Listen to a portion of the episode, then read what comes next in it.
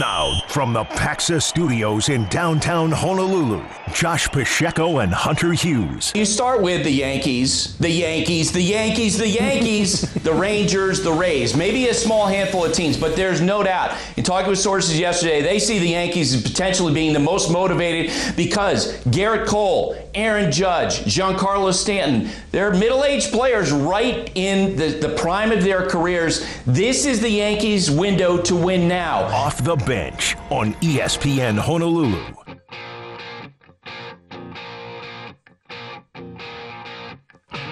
Let me just repeat what Buster Olney said uh, earlier today on Get Up.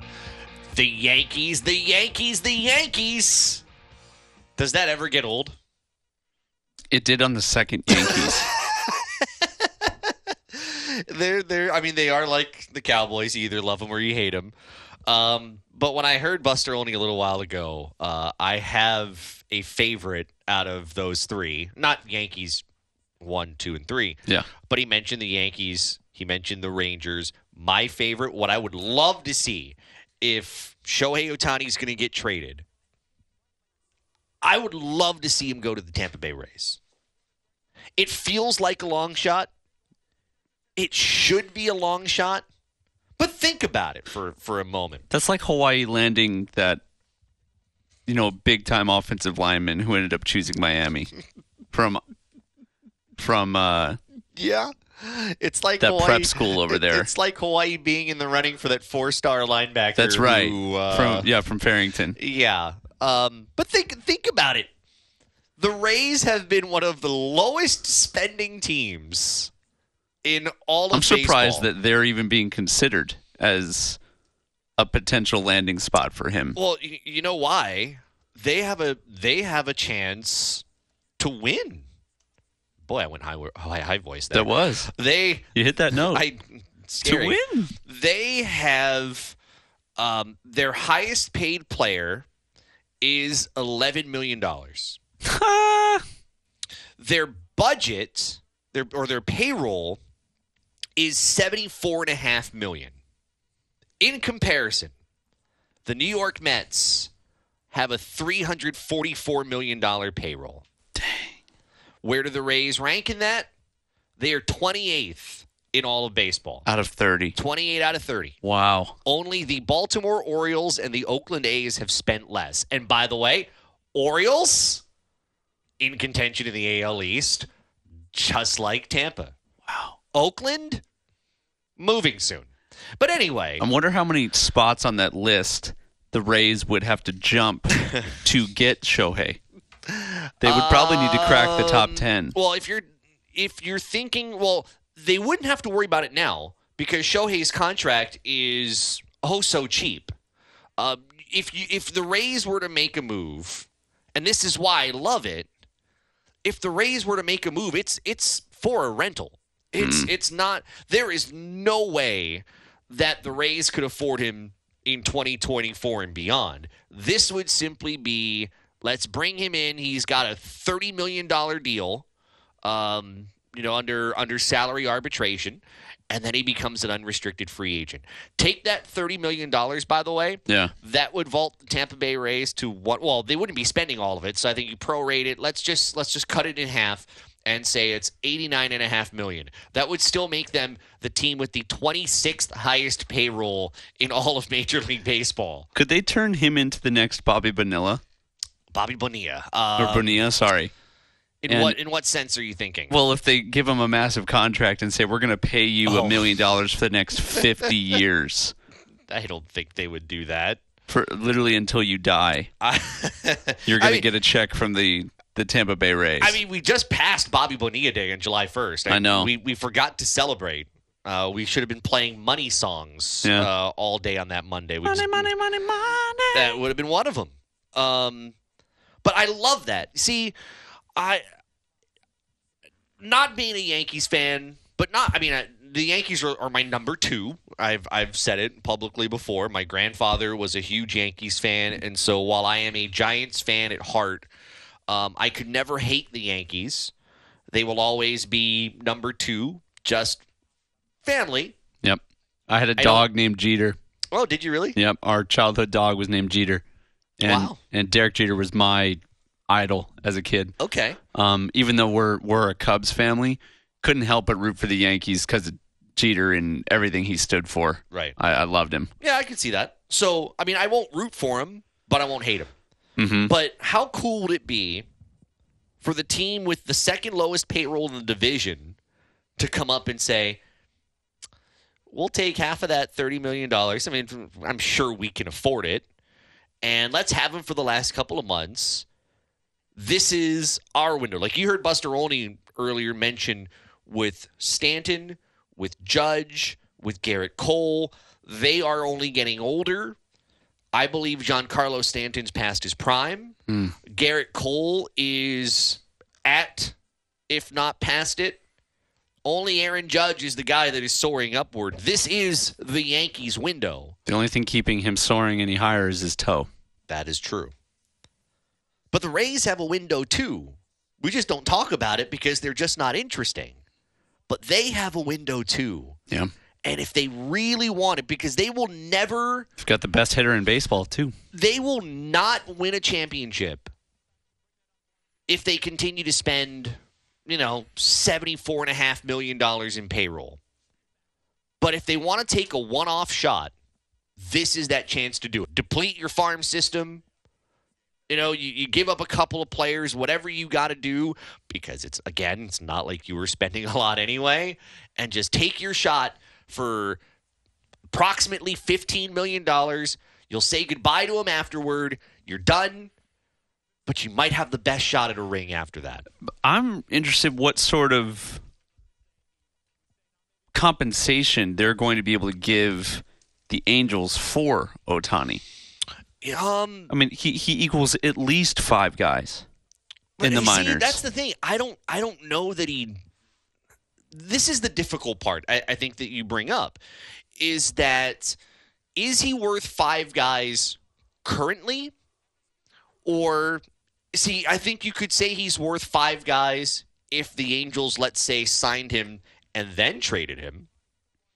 But it, at half of thirty million dollars, you will want to maximize all you can get for it but I could see teams trying to play cheap because you're going to ask us to give you our give you the heart and soul of our uh, of our organization yet we're only going to have them for you know we only intend to have them for 2 months.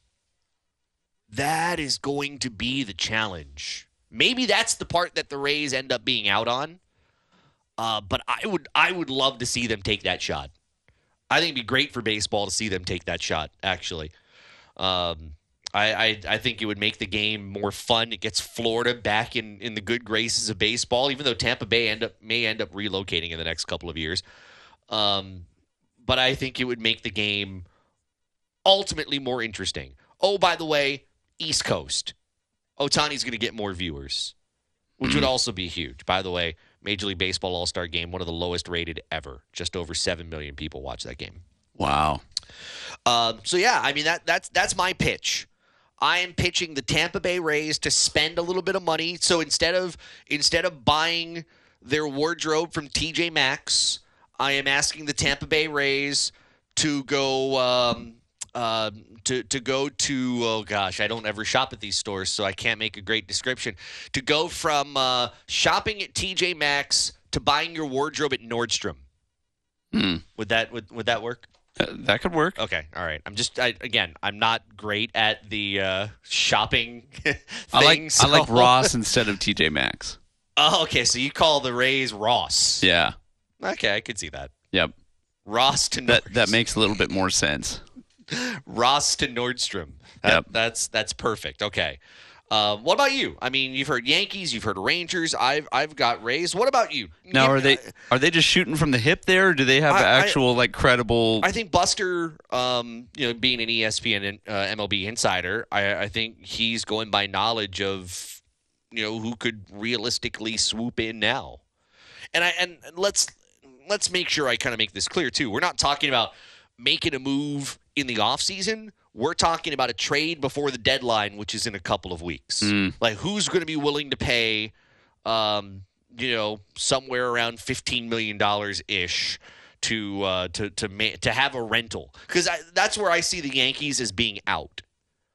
I don't know that the Yankees. First off, where are you going to put him? Yeah. I don't see the Yankees taking a chance on him as a rental and then potentially losing out in the sweepstakes in the offseason. I can see the Rangers as a rental. The Rangers do lead the AL West. Mm. The Yankees also, they're falling back in the AL East. Right Oh, now they're big time. fourth. Yeah. So that that makes it a little tougher for me. So so who would you who who would you put right now if if you had to put a favorite at the deadline? Mm. Well, the other one that we haven't really talked about is the Dodgers. Okay. I feel like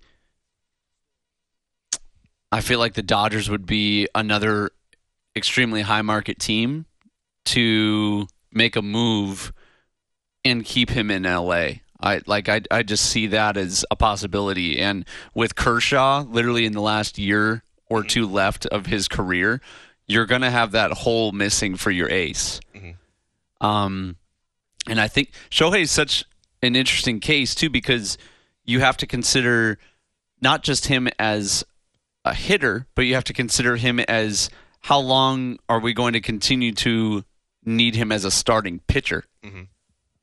And then if that's the case, do we move into some sort of uh, you know DH slash middle middle relief pitcher, or will he have to be a, a starter just because of his name and the draw that it brings? You, you know what I'm saying, think so, right? yeah. It's it's bigger than just what he provides on the mound. It's is he pitching? I'm Yeah. coming to watch that. So I've been thinking about the Dodgers a little bit. Um, You're wearing Dodger blue today, didn't think about that when I got in here. and he, hates the Dodgers, folks. Yeah. Um, Sorry to bring that up. just but because I'm wearing blue does not mean I give a flying you know what about. we'll the say Los it's Cubs. We'll say it's Cubs blue. Coming from the guy who walked by the Dodgers clubhouse and thought, "There's a Giants hat in there." I really did think about. Was it? I think it was like a week and a half ago. I thought about walking into the Dodgers clubhouse and buying a Giants hat, just to be like, Yeah, "Look at look at this great optic." yeah. Anyway, I, I think the Dodgers are. Uh, they Have a little bird, you Well- know, as you walk out. Yeah. Yeah. yeah. Um, that wouldn't be great optics for me, the individual. Um, I don't know that the Dodgers need him, like at the moment, Hmm. because I think this is this is the other part of the equation. Right now, if you're the Dodgers, you make the trade, you give up a lot. If you think you have a chance in the offseason to get him, you give up nothing. Except you probably spend about $60 million a year, but the Dodgers could. Um, the, the Dodgers could spend that kind of money. I mean, what's their what's their payroll now? The Dodgers payroll is at two hundred twenty four point nine million dollars. That's fifth uh, fifth highest in the league. Again, looking up at the Mets, who are trash, and spend three forty four point six. So they could. That's the challenge. Give up a lot for a chance to win a title now, Hmm. or give up nothing for a chance to spend and think of several titles later. It's it's the age old it's the age old trade deadline superstar question. One thing's for certain, though. I don't think any titles are coming to the Angels. That is very much true. The longer he stays there, the longer he's prolonging the chance of winning a title. Yeah. And that I think the other question in all of this, if you're Artie Moreno, you're the Angels, are you are you happy? Like what are you happy to get? Like if you're not going to get anything if you watch him walk at the end of the year because he'll be a free agent. I don't know how much you get now because the value doesn't match up. Um, and I think there will be some teams that probably play it on the cheap in order to just say, okay, well, if we don't get him, then so be it. But um, we have a chance in the offseason to to you know be in the race and not have to give up anything. I think the chances of him staying are greater than fifty percent because I don't know that the Angels will be happy with much of anything that comes their way as far as an offer Hmm. to make the case that it's worth it to trade him. That makes sense. I think so. And with that's the beautiful thing about free agency is he could opt out. Mhm.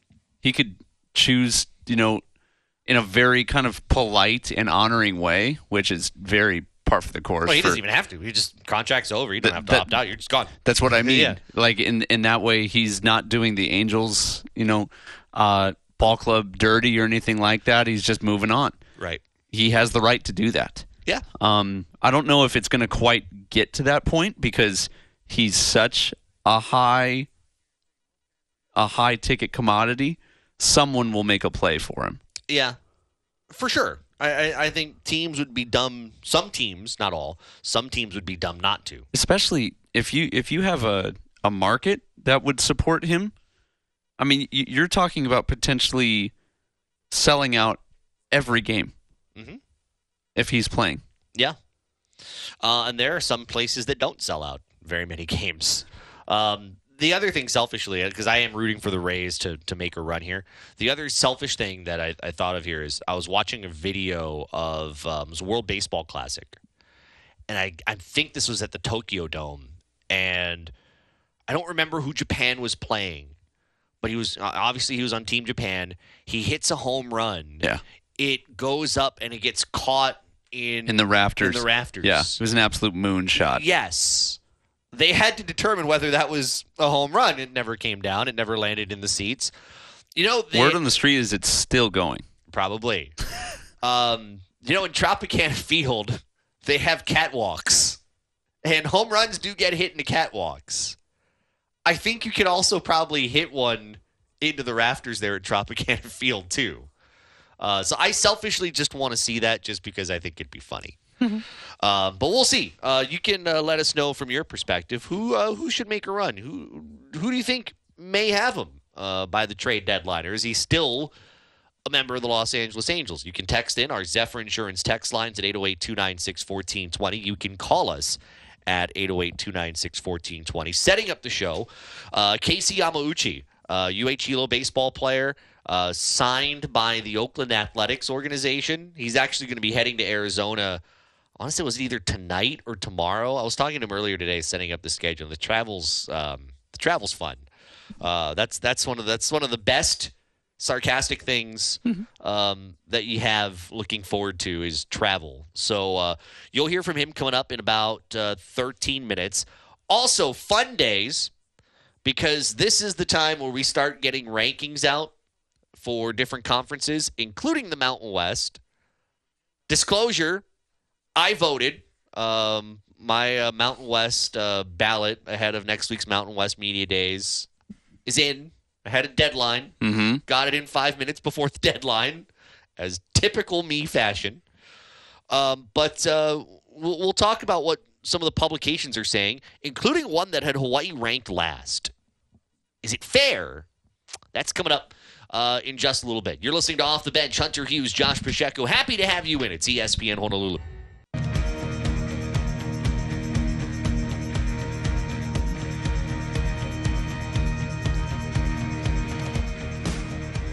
All right, Casey Yamauchi is in about nine minutes. It is off the bench here on ESPN Honolulu. Uh, we're getting ready for Mountain West Media Days. We're uh, we're, we're going to be in Vegas next week, um, and it's it's voting season. I had till noon today to get my ballot in. Got in at eleven fifty five. Um, I honestly, I forgot. Just, I'm going to be straight up. I didn't remember to do my ballot, and I had it in my inbox for like a week and a half. Procrastinating. And I didn't remember until I got an email from somebody at the Mountain West. And it was not a reminder, excuse me, it was not a reminder to do my ballot. The email was someone from like Mountain West Network. They're like, hey, um, love to do a segment with you while you're up there on, uh, you know, talking about the University of Hawaii. And I read that and I said, oh, bleep Yep. the ballot. so, C C C C C C C. and it's uh, I wish you could do it that way. Yeah. Um, it is weird. You you vote. This is my first time, so you vote based on like you rank at different positions, and um, not every team. So you, it's certain players Yep. in, and I said divisions, but each position. Remember last year we had the conversation about um, Hank Bachmeier. Actually, well, we I don't we didn't have the show last year, but last year Hank Bachmeier was left off of the quarterback ballot because he wasn't like an all conference quarterback the year ago. And that's like Boise State's rule. And so they left him off. Bachmeier's gone now. That was that was the beginning of the end. Mm-hmm. So this year, um, obviously, not every quarterback is there too.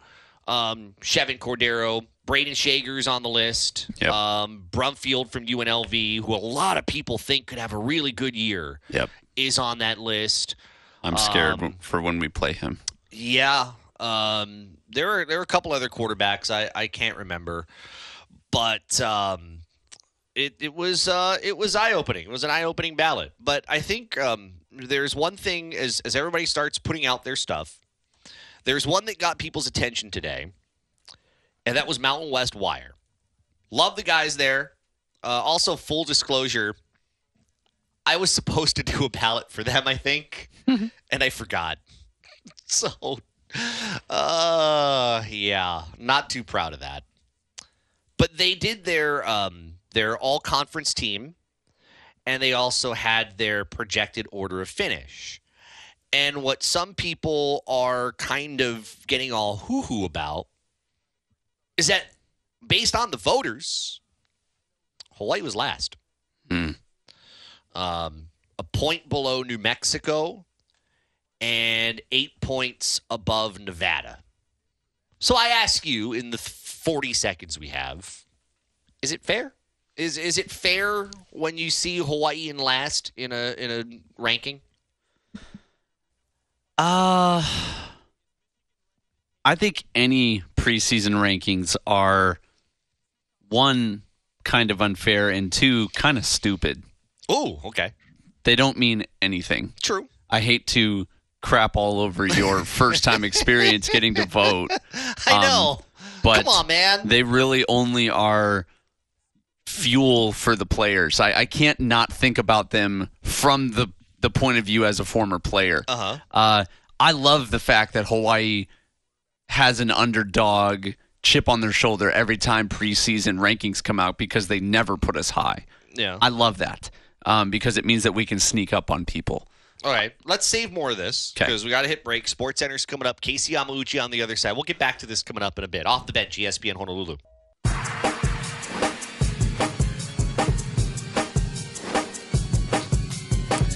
Off the bench here on ESPN Honolulu. Good to have you in.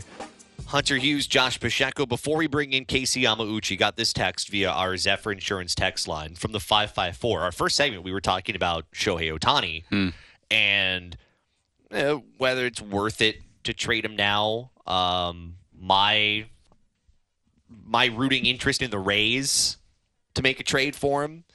Uh, texter from the 555, uh, 554. Why couldn't Tampa pay him $60 million? Their payroll would be 150 million or so. If they won two or three World Series, wouldn't they make a lot more money through merchandising and marketing? He would draw more people through the gate.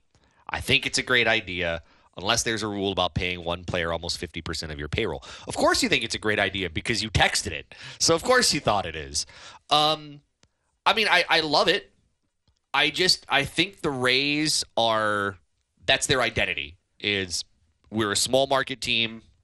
Great We farm system. Yeah, we don't want to spend more than hundred million dollars, and um, you know they will they will live that way. It's and and to be honest, maybe they haven't won a title, Hmm. but they've they've been pretty close. They've been very close. So it's, I mean, I, I like the Texter's idea, but I feel like Tampa Bay wouldn't change. Even for Shohei, I don't I don't think they would change what they did. One exception. If Major League Baseball makes them relocate, which they might because Tropicana Field is awful. There's the thought of making them relocate to Orlando. Mm. And if that happens, then I think we might be going somewhere Hmm. in that conversation. But uh, we'll put a pin on that for a little while. Uh, keep your texts coming at 808 296 1420. All of our guests appear courtesy of the Aloha Kia hotline. Visit alohakia.com. Uh, at Aloha Kia, you know a guy. Casey Yamauchi is uh, joining us now. Played baseball at the University of Hawaii. Hilo had um, one of the most prolific seasons a baseball player at any level could have um, in his final season, and he joins us now. Um, before I ask you about kind of the lead up to now having a professional opportunity, uh, we were talking earlier today. The travel for you um, is kind of insane, is it not? I mean, I, I talked to you on a bus, then you drove, now you're at a hotel, then you're flying. Um, what what are these last 24 hours like travel wise? Uh, travel wise, um, it was the weirdest thing. I walked into the airport, uh, and all of the workers were like, "Wow, you must be really important. That huge bus was just for you because I was the only guy in like a a 40 seater bus." but um, Did you turn around and Yeah, go, "That's and then- right, I'm the show, baby"? I, I mean, they said, "What do you do?" And I was like, "Oh, uh, I I actually just got signed." And they just had like an emergency drop me off at the airport, and I got to scramble my way back to get my stuff. Wow. Uh, and and which airport is this? Remind people. Um, so I was playing for the Frederick Keys in the MLB Draft League, and we were on the road in Ohio. And my my bus driver had to drop off the team at the game because they had a game at seven our time, and then he had to drive an hour.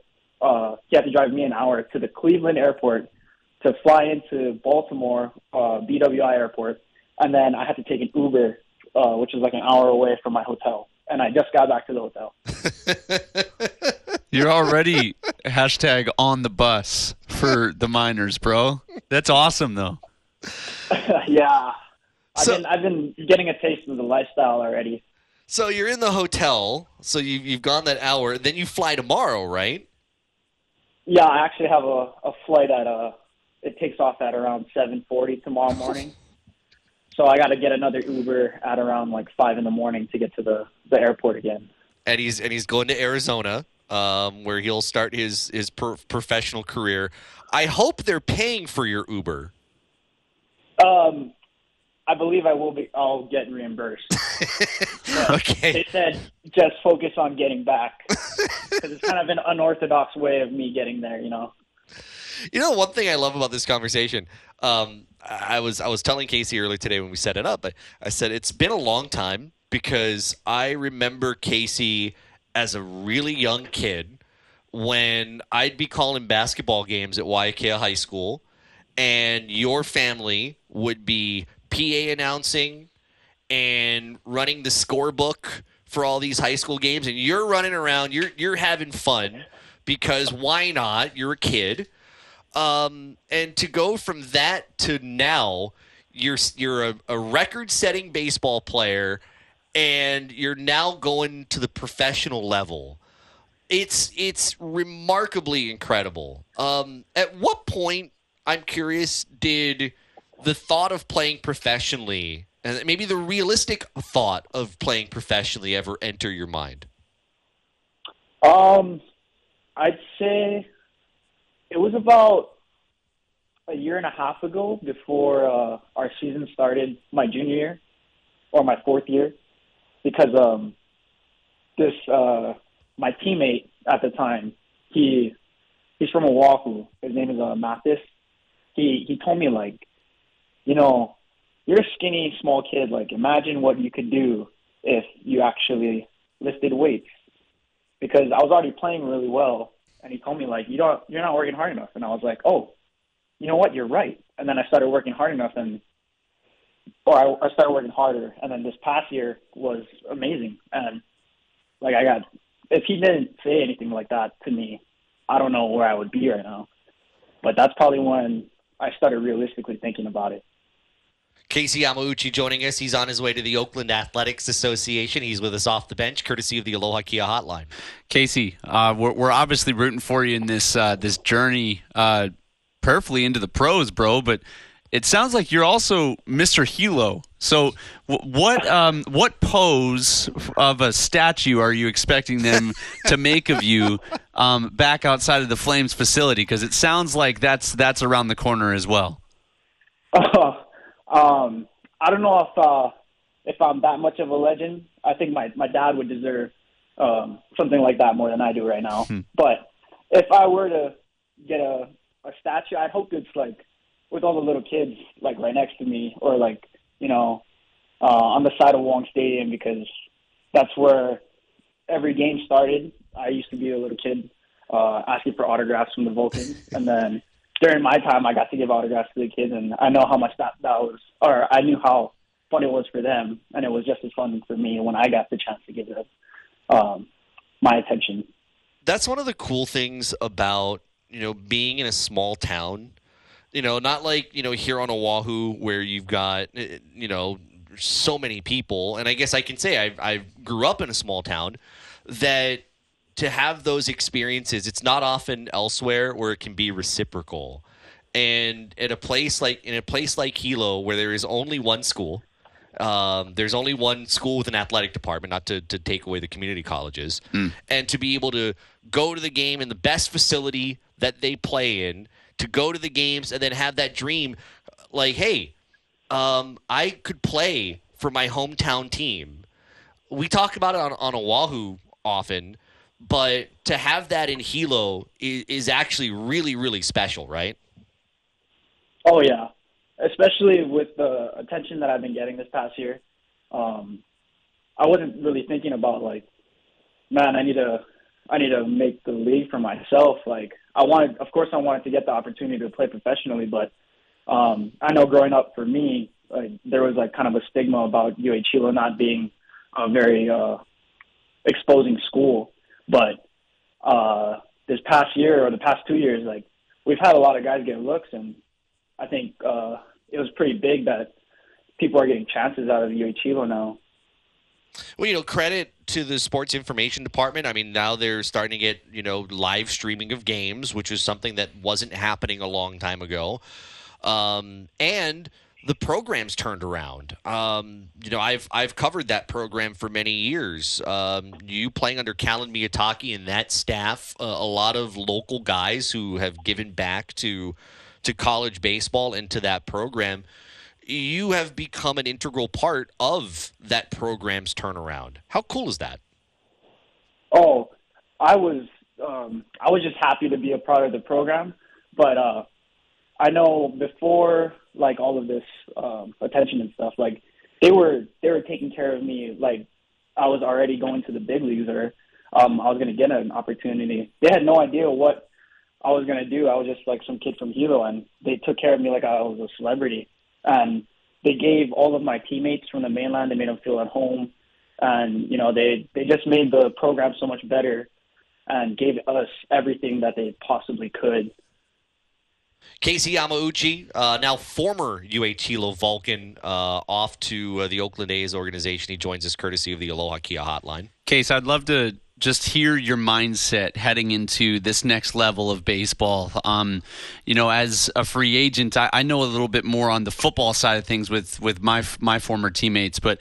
Are, are you going in it trying to prove something? Are you trying to go into it uh, finding a groove at that next level? Uh, talk us through your mindset. Uh, obviously, you're, you're excited at this point, but what what is um, your idea of success? Maybe in these you know first six eight months of uh, being at the next level.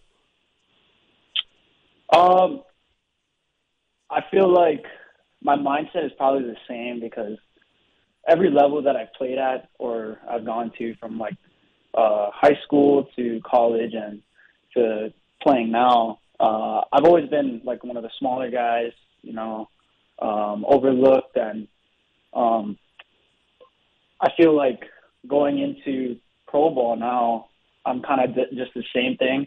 Like my my number one thing that I want to do is just have fun, but I guess in a way I do want to prove something, you know, like a small kid can do it, mm. uh, especially from the island. And yeah, that's Um, last thing, well, one of the last things for you. Uh, describe that moment when the A's organization gave you a call. Oh, um, so I was I was getting ready for my game, and uh, well, the night before we had a game in Ohio, and my teammates came out running. Like we won the game, and they came out running and they're yelling, and I thought they were just really excited because we won the game. But they came out running and they they had my phone and they were like, "Oh, the A's guy just called you," and like they thought it was a call that I was going to get picked up. But the A's guy told me that um, he was sorry that the draft didn't go my way, but if any opportunities open up, he'll give me a call. And so I wasn't really expecting a call, but the next day, so yesterday, um, I was getting ready for the game, hitting in the cage, and my teammates came running out of the locker room again with my phone, saying that the A's guy called me. I call him back, and he offers me, and all of my teammates are just standing there. And I've only known these guys for about a week, but they're all going crazy. And like the first thing that I wanted to do was like call my parents. Yep. But they're actually going to um they were going to Seattle at the time uh for RBI. So I kind of just I called them real quick uh hoping that they would answer and they actually just landed in Oahu.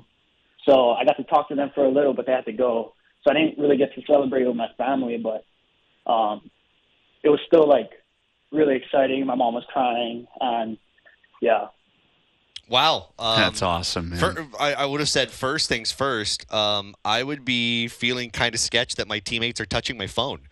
Um, but but uh, it it all works out, and in a way, it's kind of like you gained a new family in a sense because I mean you're playing in a in a prospect league where all those I mean it's I'm sure it's competitive. All those guys want the same thing you do, right? And to you know to go from from that to these guys are celebrating you after knowing them for you know less than two weeks time. They're rooting for him. Yeah, that, Yeah. that's amazing.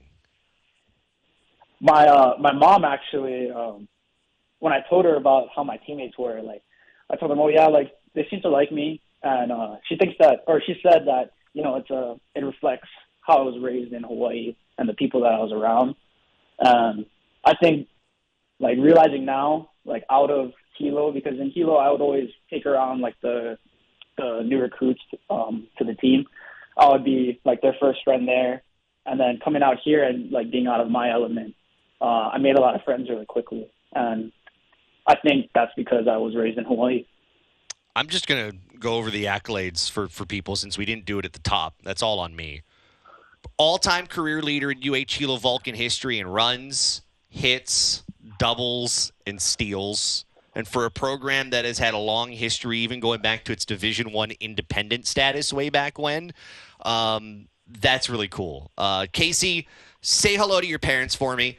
Uh, I'm proud of you. I'm happy for you, and uh, best of luck in your journey. All right. Thank you, I appreciate it. All right, that is Casey Yamauchi. You may not have seen him because he was at UH Hilo. He played in Division Two, but you will now. Um, Let's go. that is that is a cool story, and he was with us courtesy of the Aloha Kia hotline. Uh, visit alohakia.com at Aloha Kia. You know a guy. As soon as I, I think it was, uh, I don't remember who asked the question, but as soon as he's like, "Well," and I think it was the question ab- about how he found out that he was going to, to Oakland. He's like, "Oh yeah, so Yeah. I knew. Okay, we're getting a story out of Yeah, this. And This love is going to be pretty good." Love it. um, it's a it's a good testament, and I guess I can say this as a a a, a Hilo born individual.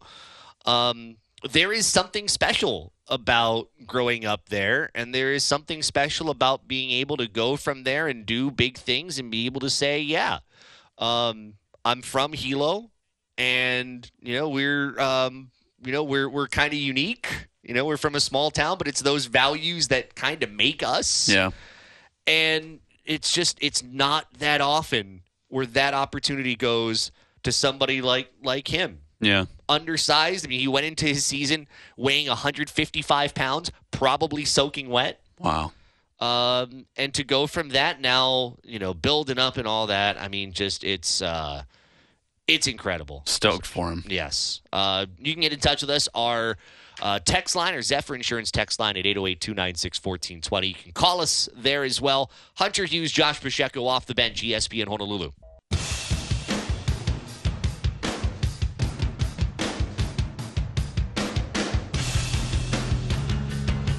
SportsCenter update is on the way, uh, coming up in less than nine minutes. Uh, ESPN Honolulu presents the really big road show number 12. It's a week from uh, yesterday. Wednesday, 5 to 7 p.m. at Growler, Hawaii, and Kapahulu. Join us on site. Uh, us being uh, Chris Hart and Gary Dickman. Uh, meet Chad Owens, Charlie Wade, Michelle Nagamine, and more.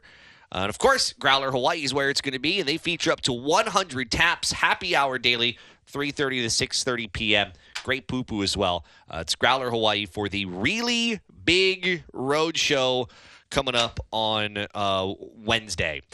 Coming up at the top of the next hour, we heard from Brett Yormark, the Big 12 commissioner. It is Big 12 Media Days going on uh, there in, in Dallas. And one of the things that he brought up was just kind of the state of of college football and college sports. He brings up the NIL, he brings up realignment. So I figured it's a good time to kind of, you know, get our own state of. Um, and we'll we'll do that coming up at the top of the hour. I want to finish what we were talking about though with um, you know, Mountain West, you know, all these preseason polls. You know, I, I you said earlier, you know, they don't really matter, which is which is kind of true. More often than not, though, they're right, and that's the scary thing about it is that um, you know a lot of times, and I think it's more the individual awards that are, um, you know, they're more so based on last year. Sure. Um, you know, you never know how they're going to look this year, and you, you never know if injuries are going to happen. And based off of that, you asked about fairness Uh-huh. earlier. Uh-huh. Hawaii had three wins last year. Yeah, That's fair. That's fair for us to finish definitely lower lower end of the barrel when it comes to Mountain West. Um, but again, it's kind of like high school rankings. Mm. It's a new team.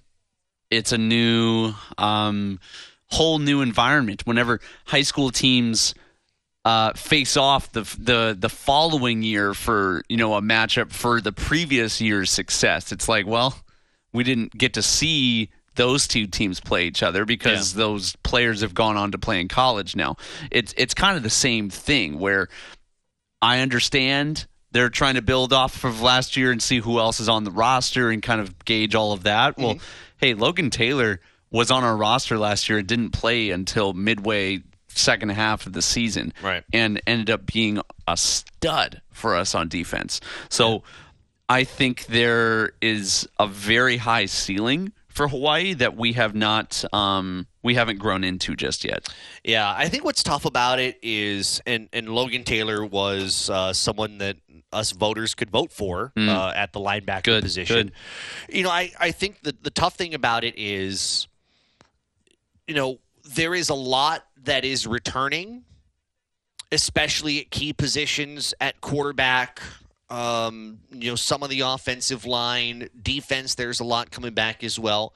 And I think you hope from, I think, our vantage point, you hope for, okay, a year of experience means you're a year better, right? But that's one of the, the, the tough things about it that you kind of have to navigate sometimes is does a year of experience make you a year better, which means your win loss record is better because you'll have a lot of other people from other schools that will say, well, we also have a year of experience and we hope to be a year better and, and, and some of that stuff. I want to read you what Mountain West Wire said. And I think this kind of you know, I, I think it kind of cools where some people might get upset when Mountain West Wire puts Hawaii below New Mexico. They said, and I quote, our staff doesn't appear to have a lot of faith in New Mexico's offseason overhaul and seems to think the rebuilds at Nevada and Hawaii need another year to truly start paying dividends. So when I read that, I read it as yeah, um, they see it as being a potentially tough year.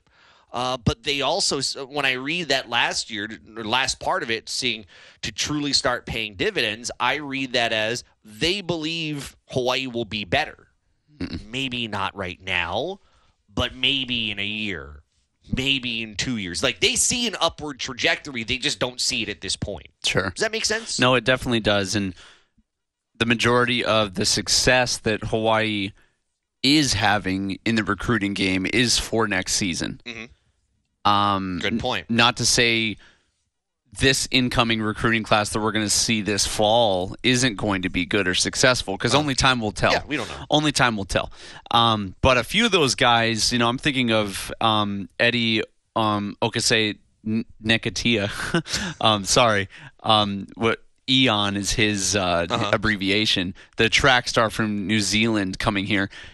Very little football skills just yet. It's going to take some time to develop him into a serious outside threat for our offense. So Right. you're, you're exactly right to that regard. It's going to take a year or so to feel like we've grown into who we're going to be. More on this coming up, especially at the quarterback position. SportsCenter and traffic coming up next.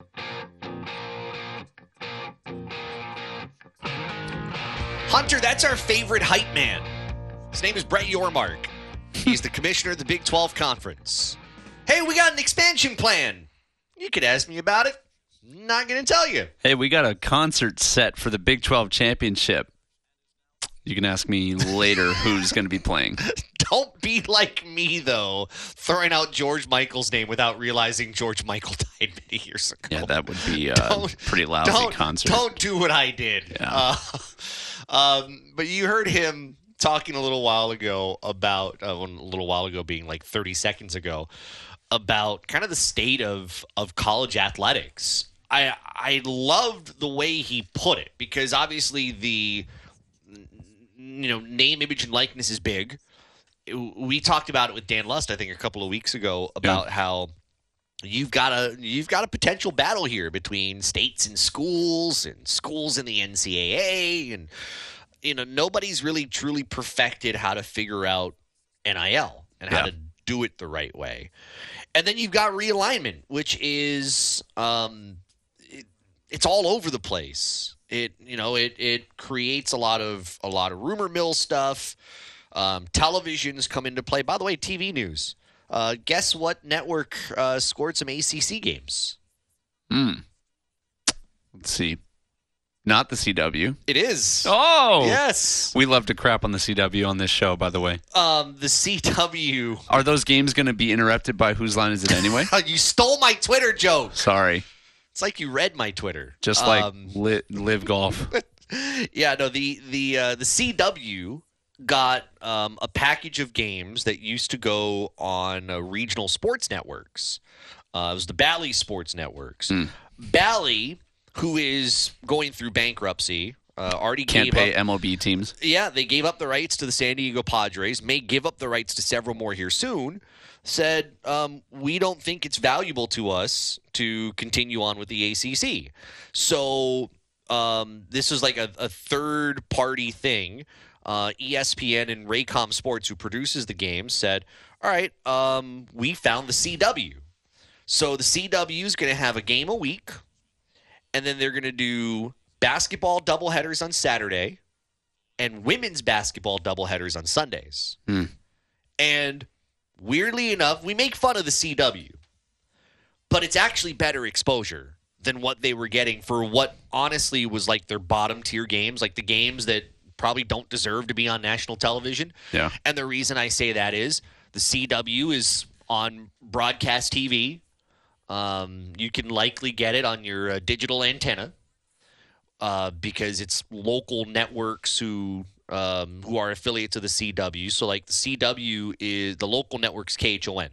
So KHON has you know they're they're a Fox affiliate. They also have K High, and then they have um, CW. Whereas being on a on a regional sports network, you got to be on cable um, to be able to see it. And I just realized yesterday I was looking at Hawaiian Telcom's lineup because Hawaiian Telcom, um, I guess we're we're in it now. They didn't even have the regional sports networks on their lineup as of like several years ago, and those people who wanted to watch those people who are Hawaiian Telecom subscribers who wanted to watch the All Star game could not watch the All Star game because um, there is a a carriage dispute between Hawaiian Telecom and the parent company of KHON that's Nexstar. Because Nexstar, this is I, I think in other networks or other um, distributors want like a seventy percent increase in their rights fees, and Hawaiian Telecom said no.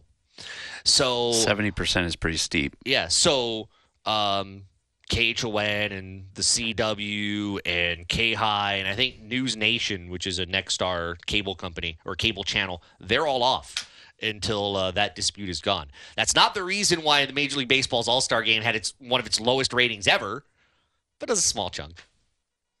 Yeah. Anyway, that was that was a side route there, um, but that's part of it when, when we talk about you know the expansion goes hand in hand with TV and it goes hand in hand with money and all that. So the point where I was trying to get to until I got upended by the TV part of the de- of the deal. the state of college athletics, the state of college football particularly. So we hear Brett Yormark um, from your perspective, state of college athletics would you say it's trending upward? Would you say it's moving backward? Would you say we're kind of on a on an even platform right now? How how would you describe that? It's tough to gauge up or down when it just really it feels new. I just feel like I just feel like we're stepping into some uncharted territory. Um, I uh, was actually I, I threw today on Roosevelt's Field with uh, Jason Matthews Sharsh, if you remember him. I do remember him from uh, uh, University of Hawaii back 2019 like time. a little uh, name drop there. Well, yeah, he's he's going to go back and play some some pro ball in England this this coming fall, and needed someone to throw to him. But we were talking about this today. This is the reason I'm bringing it up. He was asking about NIL and what I thought about that, and I think it's a matter of time, Josh, for certainly Power Five schools to to consider um, paying players as employees.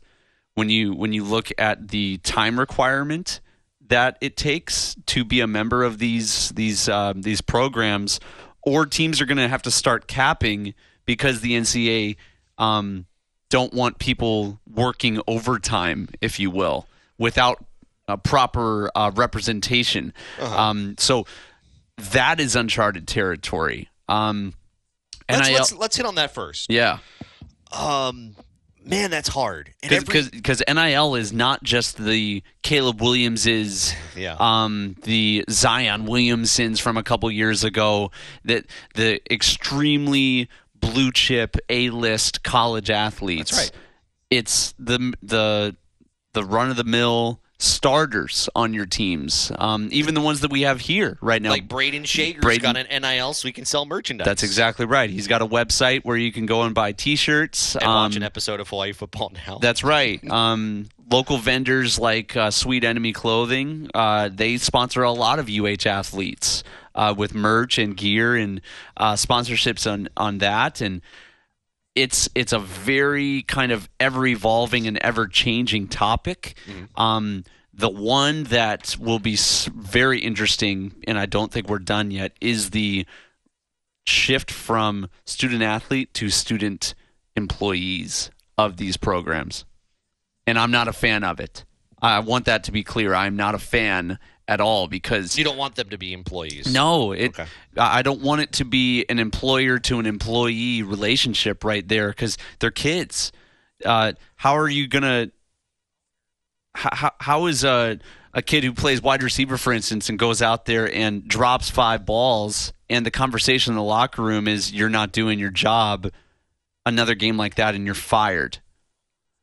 You know what I'm saying? Like, yeah. like the the the line will get crossed inevitably um, from grace and relationship. And then you get an HR issue. That's right. And then then you've got incentives built into how do I get promoted? How do I keep this job? Um, I'm doing all of these things. The promotion being being a starter, you know, it just gets in the weeds so quickly um, that I'm worried whenever the NCAA decides to go that route. Well, I know the NCAA doesn't want to. It seems, and and certain schools, I, I, you know, player groups have tried. I know Northwestern failed in that. Um, They're I, failing in a few areas right now. This is true. Um, I remember talking to a long time ago Ramogi Huma, who is um, the leader of kind of this coalition of players trying to form like a union, and um, this is something that has been brought up with Northwestern. I believe it was also brought up at USC.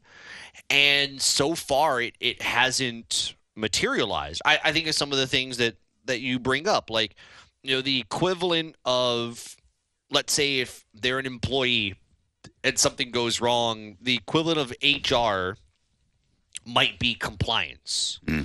Um, you know, you talk about okay, if you want a promotion, um, you know, that how do you ask that as an employee? There are some similarities there.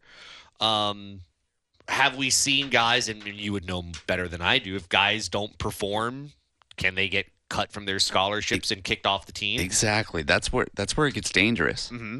So it's almost to Now, me it's- difference to me between performance and um like doing the bare minimum. Like I, I I'm okay with penalizing players for not coming to practice, showing up late, um, doing things of that nature. Um, keeping a grade point average above, okay, I'm talking like 2.0, something like that. That at- see you guys on the phones. We'll get to you in a second here at 808 296 1420. now to to that level, accountability needs to be much much higher, Uh-huh. and too much is given, much is required, and so if we if they ever do go in that direction, I could see there being um reprimanding for not upholding code of conduct, if yeah, you will. Okay. The other thing is, I, I think there is a structure system. You know, right now you have like cost of attendance, Yep. but it's certainly not equal between schools. Just like pay is probably not going to be equal if you were to make them employees and so on and so forth. So there's there are a lot of things that there um, they wouldn't be equal across the board. And to me, it would be really hard. And every state has different labor laws. right. And, That's right. You know, you, you talk about the weeds. We're talking about like um, US Open We're talking weeds. about Open Championship. Yes. You know, rough. Totally. Uh, let's say hi to Neil, who's calling in here at 808 296 1420. Neil, what's up? What's up, boys? So here's the thing with NIL and the reason why I, as a college sports fan, hate. What's going to stop the college athlete from unionizing? Hmm. What's going to stop the college athlete from and, and, and I'm not saying that they can't profit off of their talent, their looks. I mean, we see it with Olivia Dunne and uh, the the Cavender twins or whatever the heck their names are. I don't Yep. know. They're, Yeah, they're, no, you're, you're From right. Miami. They've, Yep. they've gone on to uh, the WWE. Right. So, you know, and and when that came up with Olivia Dunne and the Cavender twins, I was I, I literally I think I sent you guys a text message that said, "What you know, I don't have a problem with them capitalizing on their looks because honestly, it happens in college, right? I mean." You find uh, certain dancers that are college students and they're dancing to pay their way through college. So, you know, I mean, that happens. But with NIL, it transforms what once was the showcase of student athletes Yep. to becoming a truth, truly a business venture for high school kids. Yeah, it used to be the highest level of amateur sports. Exactly. And it and it's not that anymore because now kids are gonna be like, Hey, I'm good enough to make two and a half million dollars while I'm going to school and NIL's gonna do that. I mean, you look at the blue chippers, you look at the the blue blood the blue blood football programs, the blue blood basketball programs. Or that, Those that girl for that are- LSU who says, "Why would I go to the WNBA when I could stay here and make twice that money?" stay here for two more years and make twice that money because I'm the face of Louisiana State University now. Right. You know, like so it, it, it the whole concept of NIL has very much made me as a longtime college sports fan very, very disheartened because now it's not about the highest, like you said, Hunter, the highest levels of amateur sport. Now it's a bunch of pros that are putting on the colors of a school, going out and playing a game. And I hate it. I hate it, hate it, hate it. Gotcha. Hey, Neil, thank you for calling. Thank I you, Neil. appreciate you listening. Um, and I think it, it, the impact is dependent on sport. It, it's not the same impact across the board. I don't think you feel it in baseball. Uh, I don't think you really feel it in football. To me, nothing's really changed on that front. Um, I think where the combat to NIL has been has been basketball, where you could actually technically go pro overseas. You could go pro with G League Ignite, um, you know, right out of high school. If you're getting an, an, an NIL and you're going to college, either you really want to go to class Yeah. or you don't believe those opportunities are for you and you're still getting paid but look at the blue bloods. The blue bloods aren't aren't as successful as they used to be. I mean just just look No. at the final four. That tells That's you everything right. to know about you know how college basketball's kind of evened out a little bit. Thing is and and i hear where neil's coming from we're not going back. No matter how hard you feel uh, how how how how how strongly you are against it, you're not going back now. That's right. You're I, stuck. I don't know what kind of a hill it is, but it feels like we're sliding down it. Mm-hmm. And with, I mean, the NCAA wants you to do one thing. Congress wants you to do one thing. Schools are kind of stuck in the middle, and these players are like, still cashing in. That's right. And then you get schools like University of Georgia where their third team guys are literally getting cars from dealerships because they're you know they, they want to help and support the program and then they're drag racing around campus. Yeah. We, we we forget that these guys are children. Children. You and I talked about it the other day. Um, su- super excited to have um, Devon Rice verbally commit to University of Hawaii. Right. Um, he's at, at Bishop Gorman for those uh, listening, and I just cracked up to myself when we had him on the phone. He's a kid. Yep. He's a 17 year old kid. And I'm stoked to have him for our team. But people forget because these guys are huge, physical specimens of humans, but they're kids. That's right. And you're giving right. these kids that resource, that freedom, um, that ability to do more that kids can get into. I want to finish the thought on on state of college sports with you. We've we've got the NIL stuff down. Uh, let's let's get to other parts of it. We'll do that after uh, we take a look at traffic. It's off the bench. This is ESPN Honolulu.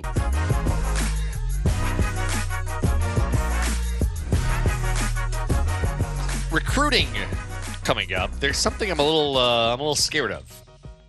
I'll share with you uh, coming up in just about uh, about eight minutes or so. Another look at uh, traffic at SportsCenter's on the way. Uh, we were talking about state of college football, where it's gone up, it's kind of gone down. We're kind of kind of even footed. You know, we talked about NIL a little bit. Take me through one of the other areas um, that that you're kind of focused on in the state of the game here at the moment, or state of college athletics here at the moment. Uh, conference realignment. It's Okay. too early to make a judgment on if it's good or if it's bad. The only certainty is that it's new. I'm I'm trying to remain unbiased towards that because really the the only thing that is that we're losing really is the rivalry games at this point.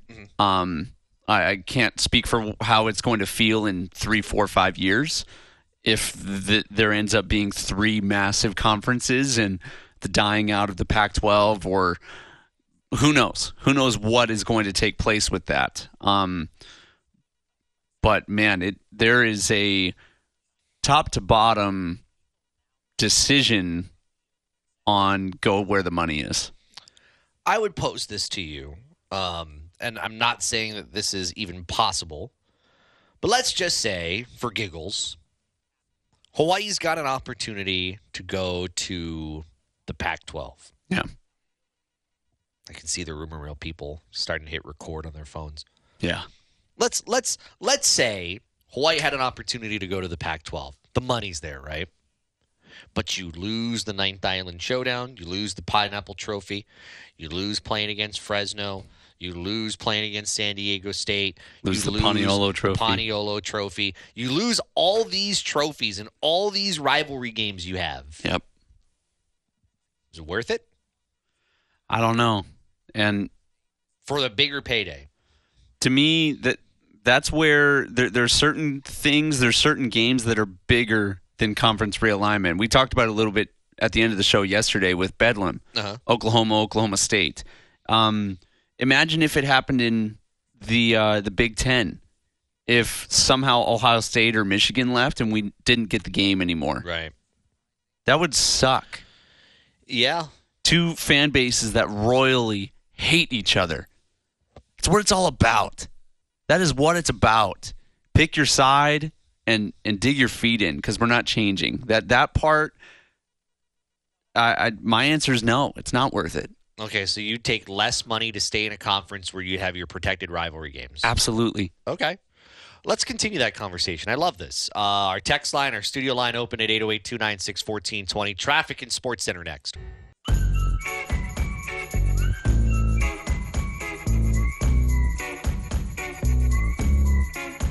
So, what would you do?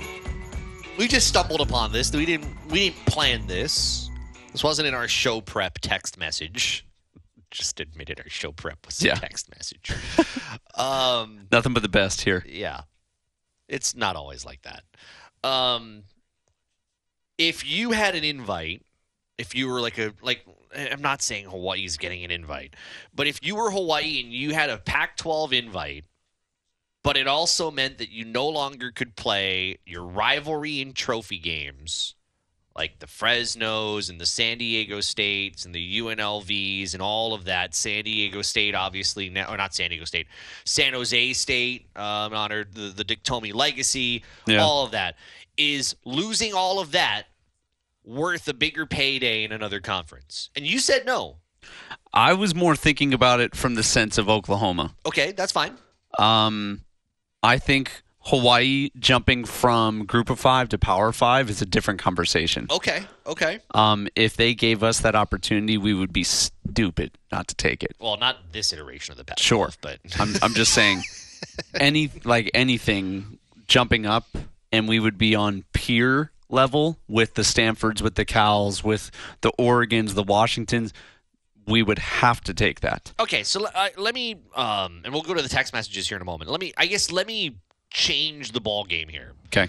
Um, I believe the American Athletic Conference is a better TV deal. I believe the American Athletic Conference has better exposure than Pac-12. than, well, than than the Mountain West. Okay. Okay. Um, gotcha. You know, especially with with streaming, they had they they signed in 2019 12 year 1 billion dollar contract. That's, Nice. That's a lot of money. Um, it's worth 83.3 million dollars a year. Um, and that means That's uh, divvied up pretty nicely. so it's about seven mil per school.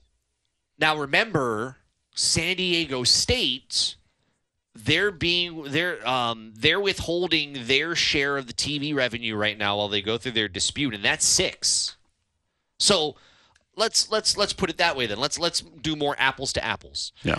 If Hawaii got an invite from the American, and you're talking about television revenue, that would be more you probably would have to lose the spectrum thing because the American everything's controlled by ESPN. And you lose again Fresno, UNLV, San Diego State, etc. for a few more million dollars in another maybe more um more viewed Yeah. group of 5 conference. If we play it that way, you'd probably say no, I'm assuming. Not worth it. Uh, yeah, I think for the American because they're not coast to coast, they're primarily on the east and the Midwest a little bit. Um, again, for Hawaii, I don't know if that extra million in uh, TV revenue would cost would take care of the cost of the travel for us. Um, Pac-12 makes the most sense because it's the most similar to the Big West Yeah. and we get the benefit of jumping up to the Power Five. Right.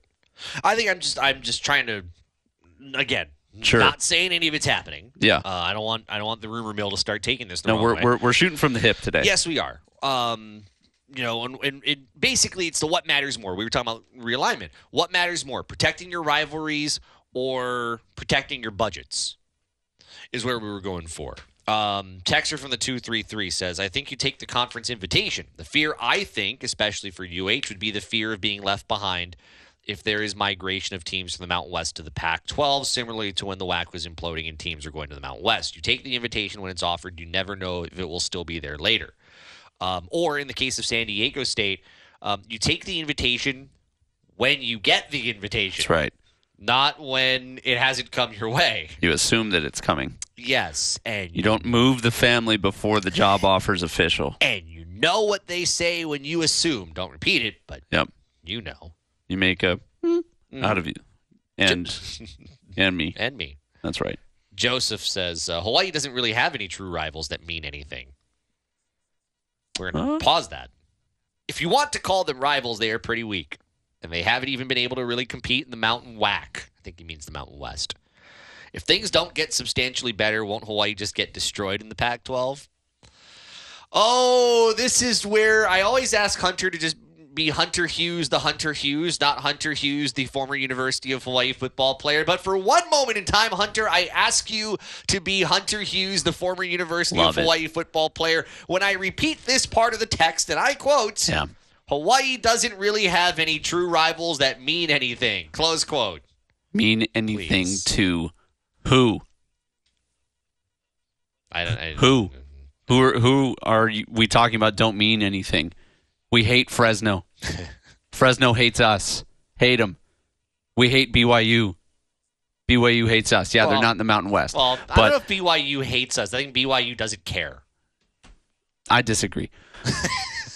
they were very. They were much less than cordial I whenever think- we were I on the honestly sideline. think that rivalry is more stooped in volleyball um, than it might be in sports like like football. Maybe way Sure. back when in football, but you, I, we had this conversation a couple of years ago, and, and I, I think they asked people in in BYU, and they're like. Uh, our our rival is so and so and so And and so. Utah. Hawaii, yeah, and Hawaii was never really even Yeah. mentioned. No, I get that. Anyway. Now, to the credit of that texter, I've never put stock in the UNLV um, uh, matchup being a rivalry game. Never really put one against uh, San Diego. San Jose has started to become one. Right. Um, and same thing with Wyoming. All of those are kind of whatever to to us as players. Just being honest. Okay. Um, that the trophy thing is just icing on the cake at the end of the day. Mm-hmm. We do not like Fresno. that is like the the truest. Now, also to that texter's credit, those rivalry games don't sniff, even come close to an SC Notre Dame, Alabama, Right, Auburn, right. Michigan, Ohio, like of the Florida, Florida State, Florida, Georgia, of of the rivalries out there, Florida, uh, Oklahoma, Texas, it's it's not on the same level. No, and, and and nor should anybody, I think, even make the assumption that it would be. Not everything can be the world's largest outdoor cocktail party um, that has instant, you know, national, um, you know, exposure. But the you know, college football, as national it is as it is, is also still very regional. Sure. And in your region, in your neck of the woods, um, you still feel you still kind of have to carve out that. I'm also, I, I think, kind of reminded about this when we talk about rivalries is that, um, and and what you take, um, take the payday or you, you, you take those natural rivalries because you think those rivalries also sell you tickets. Um, those rivalries also account for really like two weeks of the year. That's right, Um, and they're late in the year. you know, Michigan, Ohio State, and Michigan State. I only think of Ohio State with Michigan. Yep. Um, Texas and Oklahoma. Uh, you know, Oklahoma still has Oklahoma State for another year, and Texas lost A and M. Um, Florida and Georgia's there every year, but truly, you know, in a um, 14 week season, well, 13. Um, then you add week zero, which is 14. In a in a 14 week season, your rivalry week is really one week, and it, and and and more often than not, everybody's rivalries are played at the same time. They are. Exception of Georgia and Florida, exception of Texas and Oklahoma, except uh, Michigan, Michigan State, because you can't play Ohio State and Michigan State at the same time. Yep. Um, like basketball, basketball has a literal rivalry week, and Yep. you know that's what happens when ESPN is part of most of these conferences. They find a way to schedule all the rivalries in the same week. And why? Because they can sell it. They right. can call it Rivalry Week, delivered by Denny's. Yep. Because have your flapjacks and your rivalries watching Tyler Hansbrough get all bloodied up. Yeah. Um, you know that's that's the hard part too. Is you know you love the rivalries. In in our case, in Hawaii's case, maybe not necessarily rivalries, but there are a lot of trophy games. That's right. They're uh, they're fun matchups. Yeah, definitely that's a better way to fun matchups. Now, if you don't mind, read the the text after that. Now that we've brought it back Oh, to okay, Hawaii, okay. because they were making mention of not being on the same level as teams in the Pac-12. If things don't get substantially better, Joseph says on our Zephyr Insurance text line, won't Hawaii just get destroyed in the Pac-12? No, Oh, okay, no, no, no, no, no. okay. There are three guys. There are three teams in the Pac-12 that we cannot hang with. okay, Three teams right now: Washington, Oregon, Utah. okay, Everybody else, we can hang with those guys. okay. the the um Pac-12 is extremely bottom heavy, especially now with the exit of SC and UCLA. We can hang with the Arizonas. We can hang with Arizona State. We can hang with Cal. Cal is horrible. Mhm. I'm telling you, that Stanford game is going to be real close. Wow. That Stanford game is going to be very close. Washington State, we can hang with those guys. We beat Oregon State a couple years ago. Mhm. The the Pac-12 is not what it used to be. Absolutely not. I think this iteration of Hawaii, however, I mean, it may take a couple of years, I believe, to to be in that conversation that you're talking about. I don't know that this iteration of Hawaii competes with. I think they compete with Cal. Yep. I don't know if they compete with as many schools as you mentioned in this iteration, but to your point, Hawaii continues to improve and gets better. They can. I think un- undoubtedly they can. Yeah. Um, but yeah, I, I, I- think in the state of college sports, we to fin- to kind of wrap this, um, we we celebrate the rivalry, we go all out for the rivalry, we you know we live it, we love it, but at the end of the day, it only consumes like a week or two in in in a football season, for example, and it's really what is the most that you make of everything else. And you know what? Now I'm going to bring it back to global. Yeah. Or not global, just uh, nationwide rivalries. Yeah. Please don't do global because then Yeah, everybody's that's gonna be right. like, "Oh, you're Nope, bringing the I. Asia thing in." No, I'm not. I'm not doing that. I misspoke. Um, give it a year or two in the SEC and try telling SEC fan bases not to do horns down. And you will have new rivalries against Texas. I It's the- promise you. yeah. I promise you. SEC fans are rebels. That's right. and I don't mean the Ole Miss fans. No. Anytime you play Florida, what are you doing when you beat them? You're knocking down the goalposts. You're, you're clapping your hands. Oh, that too. You're Yeah, clapping sorry. your hands like the Gator Chomp. Sorry. That's okay. You're, you're you're getting in their head that way. Of course. Why wouldn't you? Mm. It we're we're probably going to start to see the emergence of some new rivalries. I think you're right. Sorry, I was thinking of knocking down goalposts because the SEC finds you, but it's like, do the fans care? Yeah. Do, do the schools stop them? No. Now the the other thing here with conference realignment that is going to be it's a whole new ball game Mm-hmm. is the conferences no longer have much association with geography. Like we feel like these schools are moving somewhere amorphously, you know, Texas and Oklahoma are Yeah. ending ending up in Alabama or Mississippi or something like that, but Yeah. physically their schools aren't leaving anywhere. But the reason OU and Texas were a rivalry were they were divided by state lines, Mm-hmm. and they play on the Red River rivalry, which is right there. Right at the Cotton Bowl. That's right. So that Well, that I'm sorry. I say Cotton Bowl, um, Cotton Bowl but is the state fair. yes is the the Oklahoma Texas State Yeah, Fair. yeah. Yeah. Yep. Um. But uh. So th- that's going to be new with SC. UCLA playing the Michigans, playing the Wisconsins, the Michigan States, Ohio State in Southern California. That's going to be really weird to get used to. Coming up, we'll talk about recruiting. We got a lot of UH football stuff in today. Um, I'm a little nervous about something. You, you sent me something earlier today, which looks really cool, but it also got me really nervous. Yep. Uh, I'll share that coming up after we take a look at traffic. It's off the bench. This is ESPN Honolulu.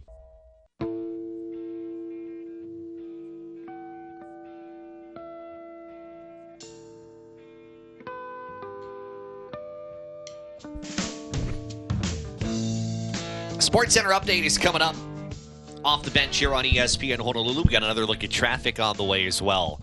Um, you sent me something earlier today that got me a little nervous. Not gonna lie. MaxPreps put out their, um, and this was yesterday. They did this. Their top ten quarterbacks heading into the 2023 high school football season. And number five on Across the list- country. across the country. And number five on that list is a Hawaii commit, uh, verbal commit, obviously, uh, in uh, Micah Alejado from Bishop Gorman. And, you know, Alejado has been, you know, you go on his Twitter, you see everything. He has been full blown UH, right? Um, you know, they say he is number two in the MaxPreps top 25. I mean, I, I look at the list, and we were just talking about this a moment ago. There are two guys who are uncommitted. One is a class of 2025 QB who's got uh, 40 different offers. Um, his name is Bryce Underwood uh, from Michigan. There's another guy who's a class of 2026 QB. He's from Georgia. Uh, he's not even star rated yet. He's got 36 offers, um, including Alabama, Ohio State, Georgia, USC. And you go through the, that top 10, the schools that are represented Yeah, the logos that are represented on this list. The rest of the guys who are committed, and I'll say them in order: Stanford, Georgia, Hawaii, Ar- uh, Alabama, Ohio State, Michigan, Florida, Notre Dame. Which one of these things isn't like the other? Exactly. And it got me nervous because we remind ourselves Alejado's a verbal commit. He can't sign until early signing periods in December. Um, I looked at, at his offers, and I think he had like six um, the last time I looked at it. Yeah, he had six offers. None of them were from a Power Five school. Nevada, Old Dominion, Portland State, UNLV, Utah State. This is according to 24 7 Sports. And it got me a little worried. If he has the kind of year that all the recruiting services believe he's going to have, Yeah. do you get worried? and for the number two ranked high school team in the country. Right. Do you get worried that if a Power Five program comes in and says, "Hey, you're pretty good. We got a we got a scholarship offer for you," that all of a sudden that verbal's gone? I, I'm. I mean, I I'm I'm always the kind of person that believes, hey, he's made his verbal before potentially any of these big schools come in. Yep. I'd like to believe that there should be no worry whatsoever, but I can't help but have that little thing in the back of my mind that says something better could come along. And what if he sees that there is something better too? Well, th- there's so many things that come to mind, even just looking at this list. I, I wish we could properly convey it to you folks. Um, if you follow me on Instagram, that's hunting.hughes, by the way. I have it on my story. He's hunting for Instagram likes. I don't need to hunt. They come. Um, but uh, um, they uh, this this picture of the of the ten logos that are out there. Two, two of them are un, um, undecided, by the way. That's three and four in the top ten. Yeah. Um the H man looks so out of place. But I'm so happy. right. I'm so happy that it's there. yes, And it's literally one spot above the Alabama A and two spots above Ohio State and three above Michigan. right. Now, some would say, okay, yeah, that's different than actually playing a football game, but it matters. Yeah. And it matters to big time schools. So when I said a few things are going on right now, what is stopping a Power Five school from looking at this list, going, "Hey, hey, how how come you we haven't called this kid yet? Yeah, recruiting coordinator, you're fired. By the way, Have you given this kid Micah Alejado a call yet? How Yeah. how committed to Hawaii is he? Let's see his film. Sure, he might be undersized, but why isn't uh, Ole Miss on this list? Why isn't Florida State on this list? Why isn't Clemson on this list? Um, USC isn't on this list yet. Yeah. Um, all of those, uh, Deion, Deion, and all of his ruckus over there in Colorado. Why isn't the the Buffalo on this list right now? It's not everything, but it matters to big time schools. Right. They they want to flex and win in the recruiting game. Now I I'm my part of me putting it on my story was to be able to tag Micah and just say thank you for putting Hawaii on the map. Um, we we believe in you, man. Um, but at the same time, I'm with you, Josh. I I see that list and I go, man, I really hope that we can hang on for the ride. You know, on the other side, and I'm reminded of some of the things that I've said before, and, and I don't want to leave it out because you actually reminded me of it, which is how cool is it to see the H logo, um, you know, right next to his name on a nationally, you know, populated Top 10 five list in the country. it's like when we see um you know another Lafayette um you know picking between Hawaii and three power 5 schools and we say yeah okay Hawaii didn't get it but at the same time how cool is that that Hawaii was on the same list as Wisconsin That's right. and Washington. You, we were talking earlier that Power Five kid, um, or I'm sorry, Power Five, five From star IMG. offensive lineman, Yep. who uh, went to Miami, but Hawaii was on his list, and it's it's another area of national recognition for Hawaii um, that you can't make up. That's right. We didn't write that. No, Ma- MaxPreps is not on our very limited um, football budget. right, They're not on our payroll. right. Um, but Think about the other recruits that look at that too and go, "What is going on at Hawaii?" Right. I mean, I, I guess that's the balance. The it's almost like baseball. You recruit somebody, but they could get drafted and they may never play for you. Um, you know, college football. You may recruit somebody. Um, you know, they may see you early and love it and and verbally commit, but who's to say USC doesn't swoop in? And there's all that stuff that, that really does come into play. All right. Um, we've got traffic. We've got SportsCenter on the way. You're listening to Off the Bench. It's ESPN Honolulu, 92.7 FM and 1420 AM. Those are the very calm words of Gus Malzahn, who is now, well, again, a Power Five head football coach. He UCF. is, that's right, UCF. Uh, Big 12 Media Days in Texas, talking about the uh, new age of college football and how UCF is now the youngest Power Five program in college sports.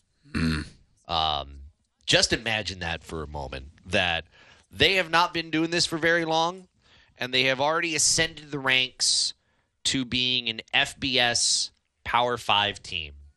Uh, the only um, other, I, I think, characterization I could make is um, I think of UC San Diego, who went from D3 to D2 to D1, and they're still making the classification to from D2 to D1.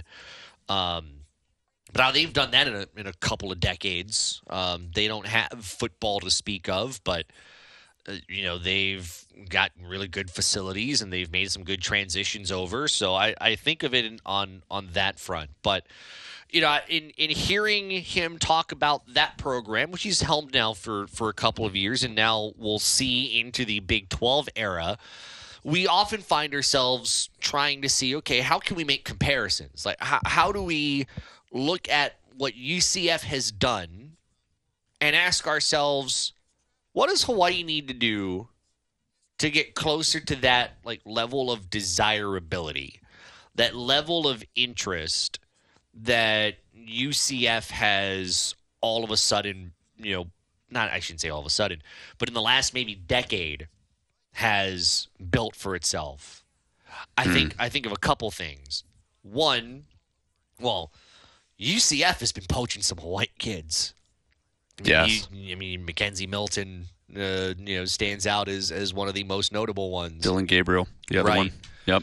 Um, U, UCF has become a force in recruiting that is maybe not entirely comparable or entirely competitive with a Florida or Miami, Or in a- Florida State. yeah. But in a crowded landscape of college football FBS programs, UCF has not fallen behind. They've soared ahead of the USFs and, and Florida Atlantics, and they've made themselves a player for top tier players. Yeah. Um, and so they've allowed themselves to do that. They've got a stadium that's got naming rights. They're they're winning.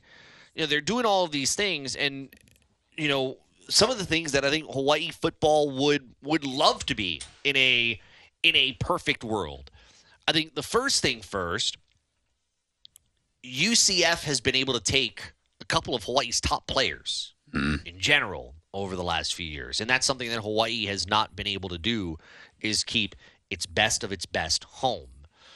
Um, you know, when Hawaii can get to a point that its absolute best consistently stays, then that's one of your first signs that you make that jump toward where UCF is. You start heading that way. That's right. I think back to the 80s of uh, the U, Miami, and Schnellenberger talking about we will win Florida in the recruiting game and how that literally transformed the entire program. Um, Let me ask you: most most interesting program, most interesting FBS program in the state of Florida to you is what? great question. Mm, See, the fact that you have to think about it, I, I didn't, and I didn't. yeah, I know. I didn't expect It- you to it- have an answer. It's not a blaring one, Yeah, but, but the fact that Miami. you have to think about it tells you how muddied that conversation is because UCF has helped make it that. That's right. Well, I wouldn't put. Sorry, I wouldn't put. Not to like No, go fine. away from your your point, but I don't consider them on the same level just yet as the Miamis, Right. as the Floridas. They're very similar to Florida State at this point. Florida, Florida State, State's gone down. they have bit. gone very down from the um, Jimbo Fisher and uh, Jameis Winston national championship years from you know six seven years ago. Mm-hmm. Yeah. Um, but uh, yeah, I, I it's funny you bring up McKenzie Milton. I can't think of UCF's rise without those years with McKenzie there. They tore it up, tore it up. Um, I can't even recall UCF being all that good before McKenzie got there. Um, they probably did have some some semi decent uh, years and probably won some bowl games, but honestly, those those years where they were averaging 45 a game and just lighting it up through the air was like, whoa, who are these guys? Mm-hmm. And McKenzie had a big part to play in that. There's a couple of other things that UCF has right now that Hawaii, I think, really needs to have if Hawaii wants to to to get into that point. I think the next one is consistent success. Now, that's going to be tested with UCF going away from the American um, and going into the Big Twelve. This is one of those rare times that we've gone we, we we'd gone through what the the CFP and even back to the BCS era and everybody would talk about how well they don't play people Yeah. and so they would get punished because they were in a different conference and, and the you know the people they played weren't the same and it was a, a reflection of who they were um but it, I mean, it, it tells you more about the opponent, not necessarily them. This will be one of the few times where where UCF is going to be looked at differently. How you compete in the Big 12. Does that mean they are less successful? Does that mean they are less competitive? Does that prove the whole, um, you know, you should be downgraded in how we view your record because, well, you played in uh, the American, you didn't play in the Big 12 or the ACC. We get to we, we get to um, unfairly kind of categorize that a little bit. Um, the one thing that Hawaii does have that UCF has social media recognition. Hawaii in the last couple of years, whether it is the the the football account or just you know social media in general, Hawaii's become like a top twenty five school in social media content, digital stuff, um, you know, talking to you know your your your your fellow tweeters and your fan base and communicating through Twitter. Like Hawaii's become like a top notch school Yeah. in that department. That's one thing that Hawaii has that is kind of comparable, if not better, to UCF. But I think of a couple of other things. Um, UCF is making a bunch of extra revenue. They've they've sold their naming rights to their stadium. I think they're now in their second iteration of naming rights. They had Spectrum at one point. Um, I think you know you can gain clout just by your your stadium getting named by somebody. Mm. It shows that there are people that want to buy into your program just by spending, let's say, like a million dollars Yeah. on naming. Let's let's say the um, how do we how do we put it?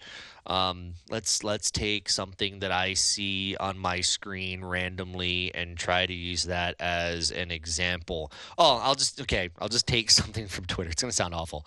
Um, spend a million dollars to have the Hele Clean Hawaii Clarence T.C. Ching Athletics Complex. But it's only because it's on my Twitter and it's promoted. That's all. They're they're spending their million bucks and promoting their tweets, not into a stadium. But um, that does give you a little more clout. It does give you a little more of an oomph. Does. Somebody wanted to um, spend some money on naming your football stadium, probably because they like your football program, probably because they like the visibility. And when you talk about visibility, what better of a place than Hawaii for it to be visible? It, we don't have to try very hard to present Hawaii in a um, favorable light. Right. People want to come and be out here and be in those videos, Right. be a part or around this program because, hey, this program is around the ocean in a tropical Yeah. climate. Yeah. Uh, I can't help but cite that Rolo line of where would you rather spin footballs in Hawaii or uh, or Reno, Nevada. I think I think he might have even I misquote. I think he might have even said Fresno, California. Uh, Yeah. that would be something Rolo would say. Uh huh.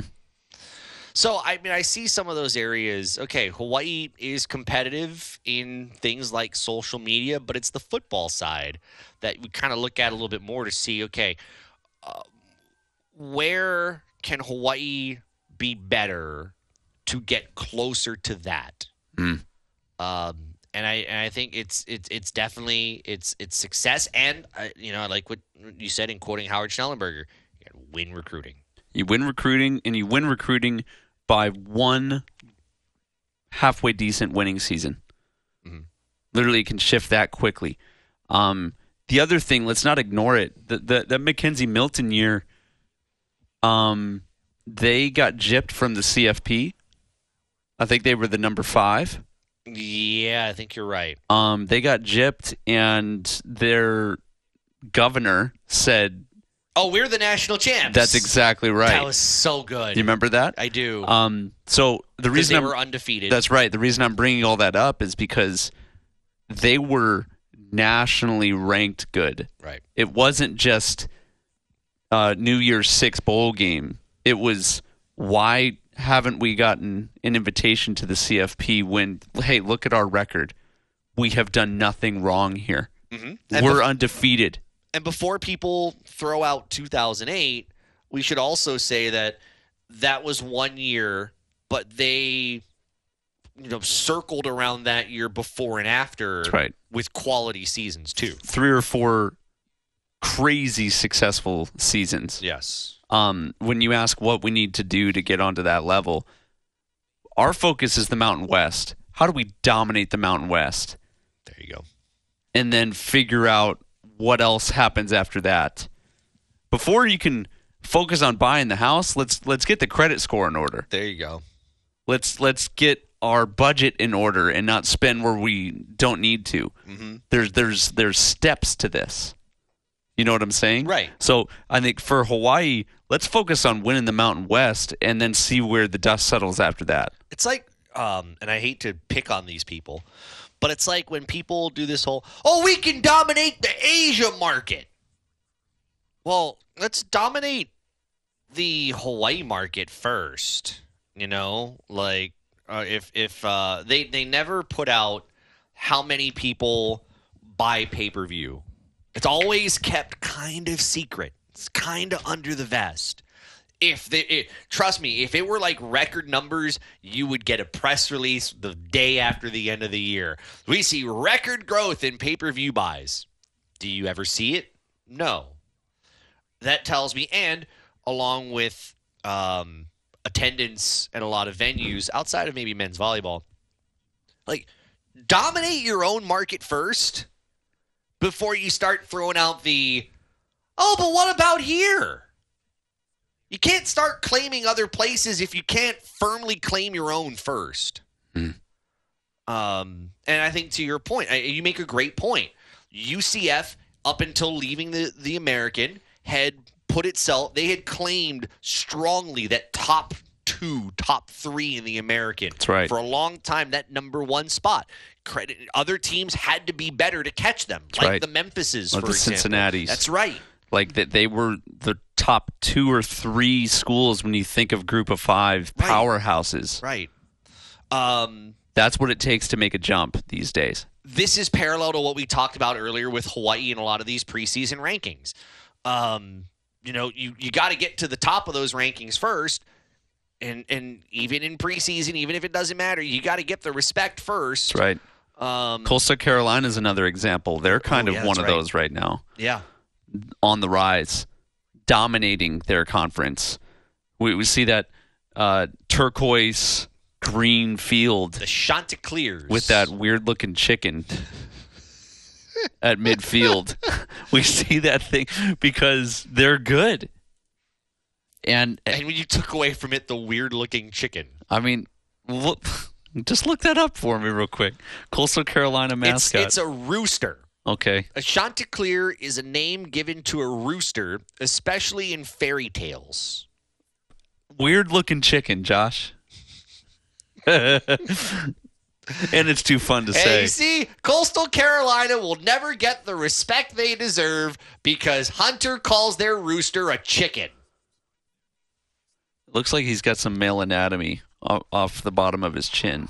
Time for traffic, but before we get to traffic, we remind you about uh, the really big road show at Growler, Hawaii, uh, next Wednesday, 5 to 7 p.m. in Kapahulu. Chad Owens, Charlie Wade, Michelle Nagamine, and I hear a Chanticleer uh, will also be a guest there. And of course, check out Happy Hour, 3:30 to 6:30 p.m. Uh, great poo poo as well. Off the bench, back here in a moment. Man, I need to clear the last five seconds out of my cache from what you threw out there. It's off the bench, E ESPN Honolulu.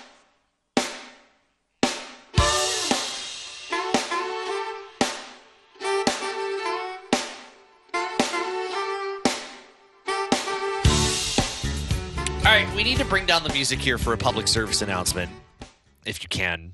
Thank you, Liz. Thank you. We need to clarify something from the last segment of this show. Hunter Hughes referred to a portion of the Chanticleer. And what did you say at the time? Said it looked like uh, some male anatomy hanging off his chin. I realize that there are educators that might be listening to the show.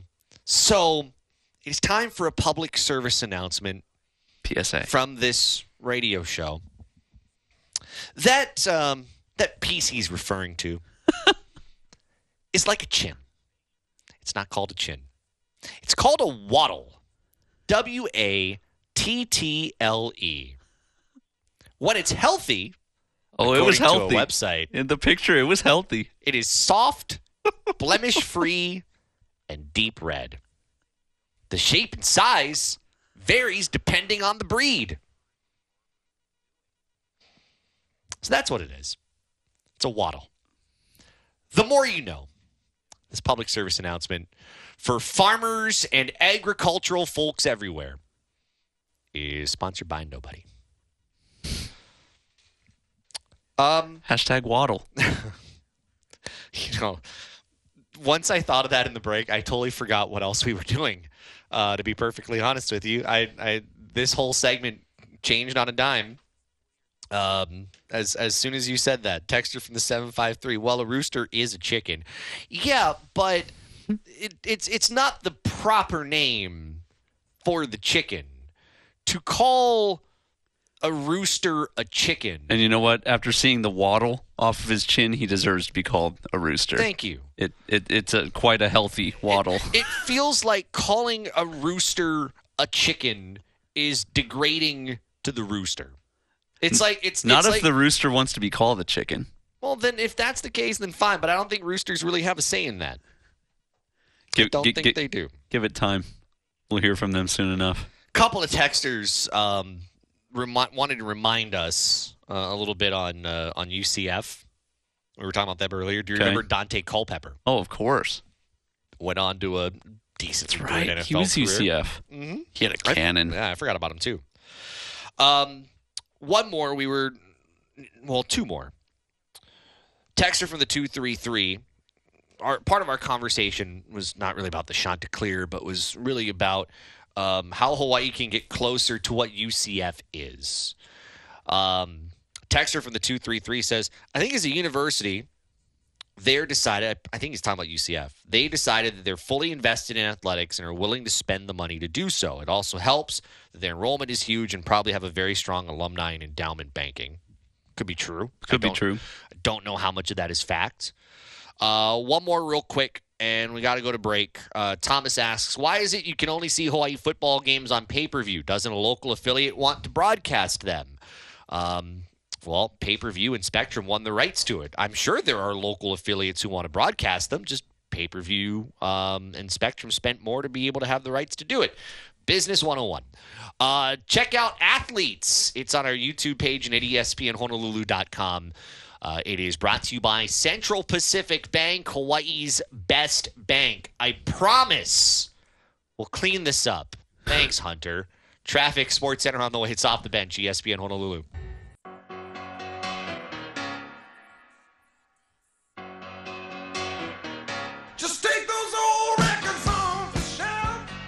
At M. Dyer Global Scoreboard, including how's Allisen Corpuz doing at the Dana Open, the uh, most recent winner of the U.S. Women's Open, not giving herself a lot of time off.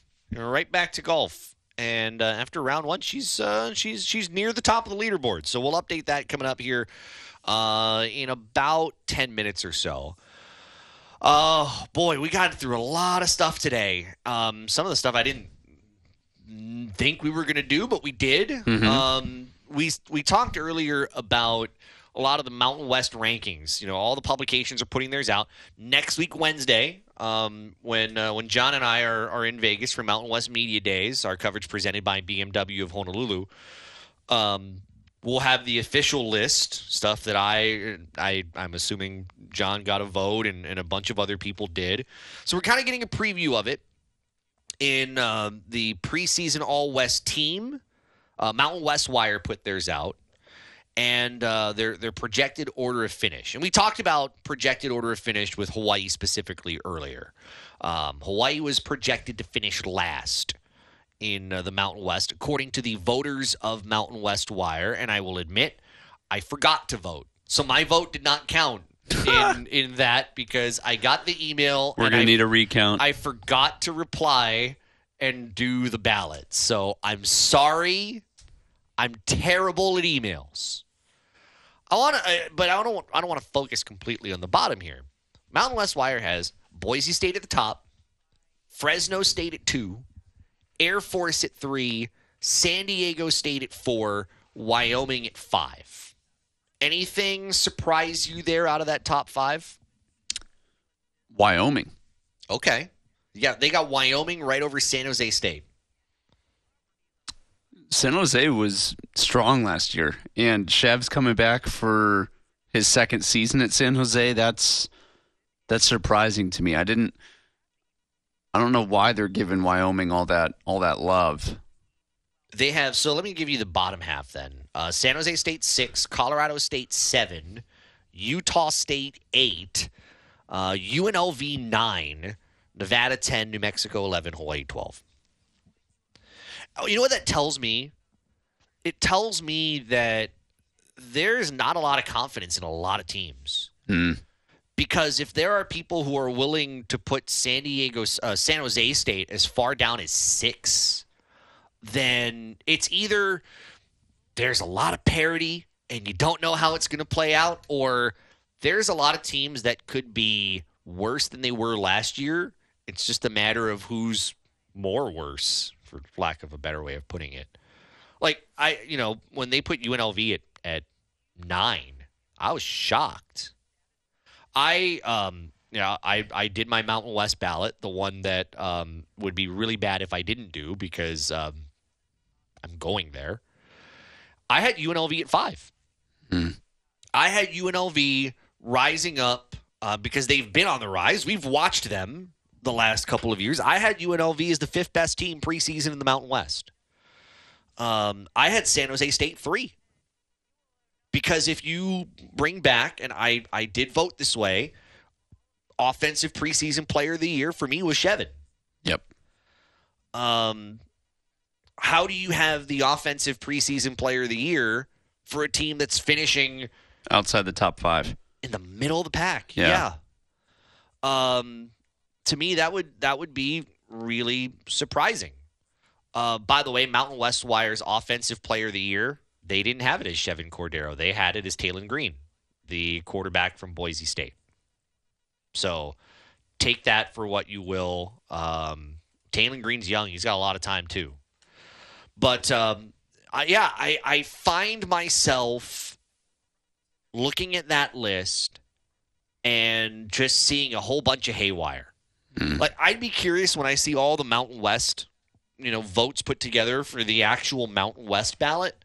Um, I'd be really interested to see how different or how similar it is, because I have a feeling that you're going to see, um, you're going to see stuff that might not make sense initially, but at the same time, you know, you might look at it and say, okay, well, uh, I, and what are you trying to tell me? I'll give you college football focuses one. They had San Jose State at nine in in their Mountain West prediction series. Wow. Nine. I couldn't believe that. It's pretty low. They also had Hawaii at 11 over Nevada. They had New Mexico above both Hawaii and Nevada. Wow. Yeah. Their um their top two teams they project Boise State and Air Force. And they have Colorado State as a top 4 team. and see that's that's the thing. I feel like the Mountain West has the potential to be turned upside down this year. Yeah. And I don't necessarily mean I'm looking all the way down at, at Nevada and New Mexico and, and even Hawaii. Like I and actually I should say Hawaii and Nevada tied for last. I'm sorry, they were Uh, 11. They're giving way too much love to San Diego State. Why do you think that? They have college football focus is San Diego State in a I'm sorry, a four-way tie for 5th Yeah. with Fresno State, Utah State, and UNLV. Mountain West Wire has San Diego State at 3. Yeah, that's I'll that's be honest. I'll be honest. I had on my ballot, I had San Diego State at 2. Tell me why you think it's too high. high. Um, just based off of when we played them last year, it was a one-score game. Mhm. They're not um, ten spots better than us. Because offensively, they've always been running back dependent. Quarterback has always been kind of a weak spot. It seems like they've kind of gotten better there, but it's always been. It's a it's a stagnant pro-style offense. But it's always been. It, it's not sexy, but it's always been defense. Defense wins San Diego State games. They're not bludgeoning opponents, but they're doing enough to shut the other team down enough to win. Hmm. And that's why I always kind of rank San Diego State a little higher than maybe what their output indicates because they've always had a much stronger defensive focus. And honestly, they've run the ball down Hawaii's throat so much the Big last time. few years. without much effort. yeah, Um, which is unfortunate. Not the last, not the last couple. Like they were close. Like those games were always very close. That's true. Yes. So that that that's why I mean I feel like they're almost benefiting from the basketball effect Mm-hmm. from this last year. They're getting a lot more hype Okay. than what their football team deserves right now. Okay. I will just for the sake of doing it because I don't I don't mind. Um, my ballot of projected order of finish is as follows: I have Boise State at one, I have San Diego State at two, I have San Jose State at three. I, I cannot imagine that with a good running back in in in, in Robinson, um, you know, Chevan's as good as he is, I cannot imagine San Jose State any farther than like bef- below five. It makes no sense to me. I agree. I have Air Force at four. I have UNLV at five. I think they continue to make the strides. Yeah, Yep. I believe that. Um, Wyoming at six because they always seemed like I think of last year. Wyoming was like right near the top and ended up kind of or no last year Wyoming was it last, last year or two years ago where Wyoming I no it was two years ago. Wyoming was kind of top to middle and I had kept them down. Like I had had them like bottom tier because I would I do on Twitter all the time. Yep. And I think we should do this year. Um, you and I should do this. Um, maybe more for the website, and we can put it on our on our social. Mm. Um, re-ranking every week Mountain West teams after every week of the year. I like that. Um, because you know what? On Twitter, people always hate it.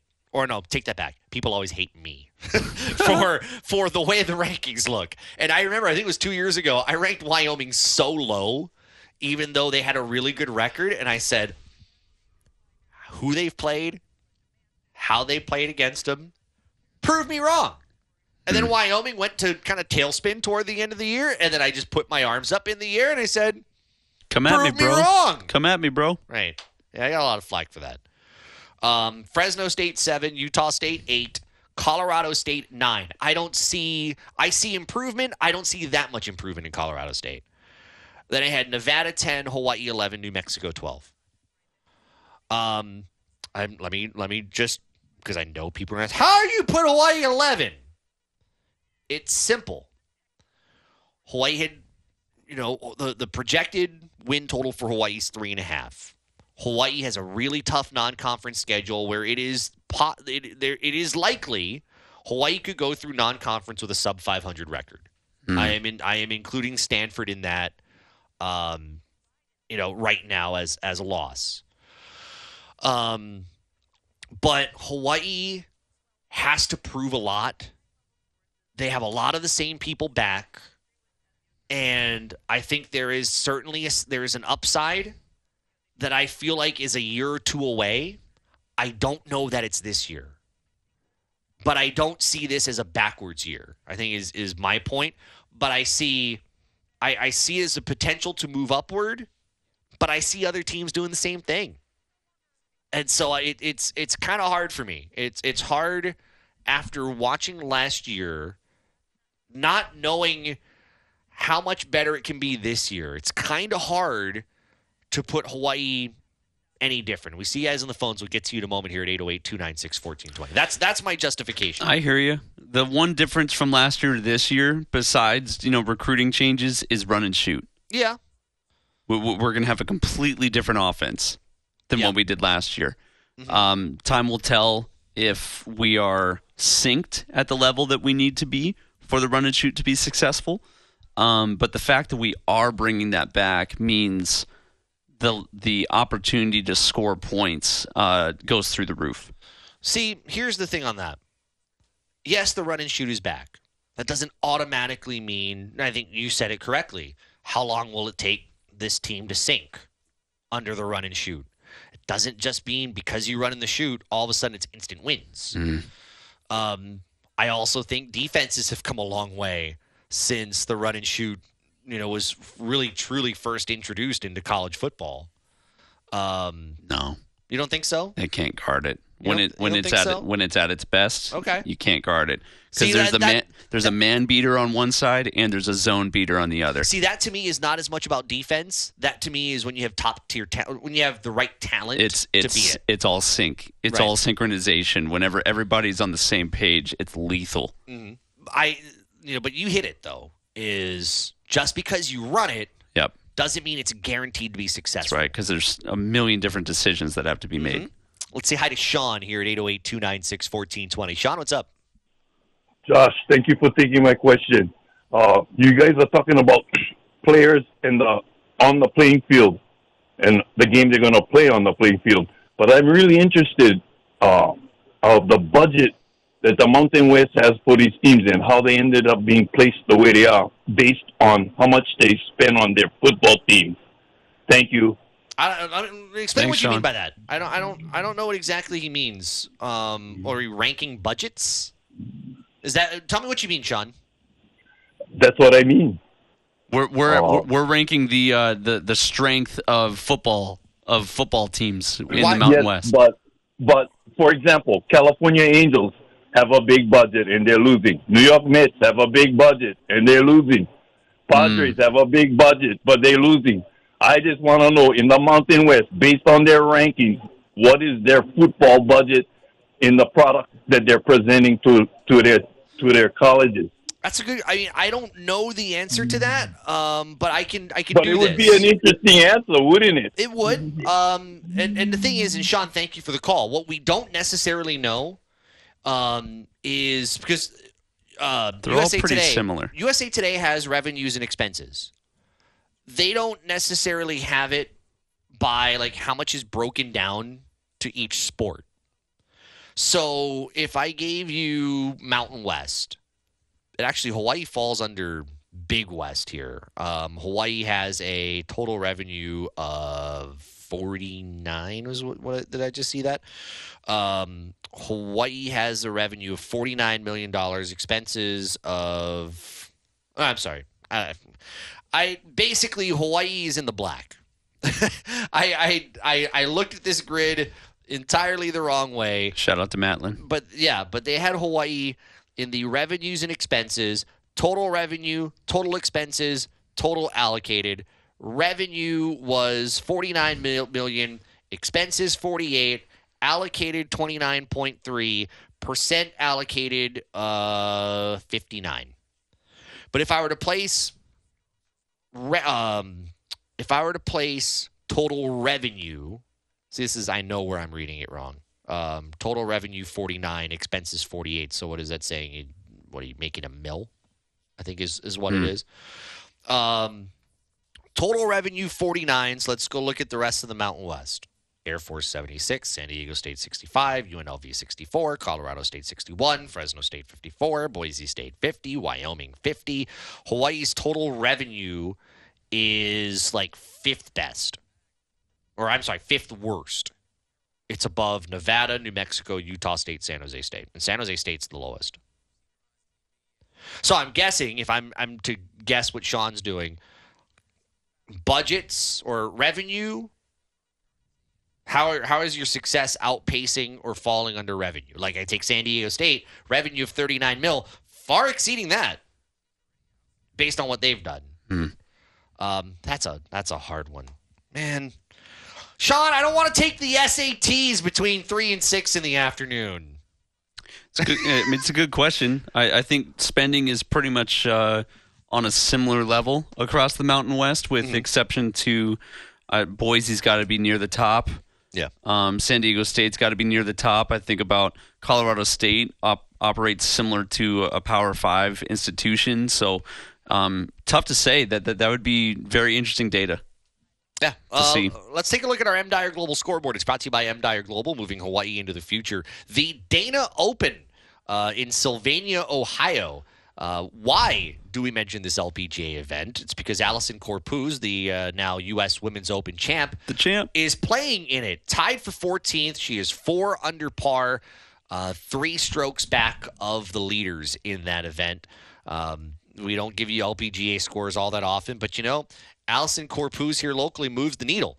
uh, and that's why we uh, we we give you those scores, and uh, that's pretty much it. Do do we want NBA Summer League scores? Show of hands in the room. Who wants NBA Summer League scores in our M Dyer Global scoreboard? There's no hands. Seeing none, your M Dyer Global scoreboard brought to you by M Dyer Global, always on the move. Final words coming up. It's off the bench.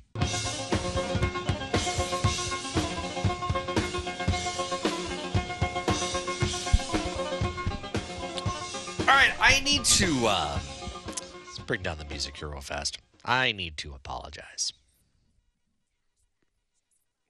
I should have given one NBA Summer League score in our M Dyer Global scoreboard. I'm so sorry. To all those that wanted to know how Kamaka Hepa did today for the New Orleans Pelicans, he played. Nice. Yes, he did play. Um, he hasn't played most of Summer League, but he played 10 minutes today. What did he do? Two rebounds, one steal, one personal foul in 10 minutes and six seconds. All right. Now, to my, playing. to my defense, nobody gives a you know what about the final score. So that part still stands. It's the Summer League. Nobody cares about scores.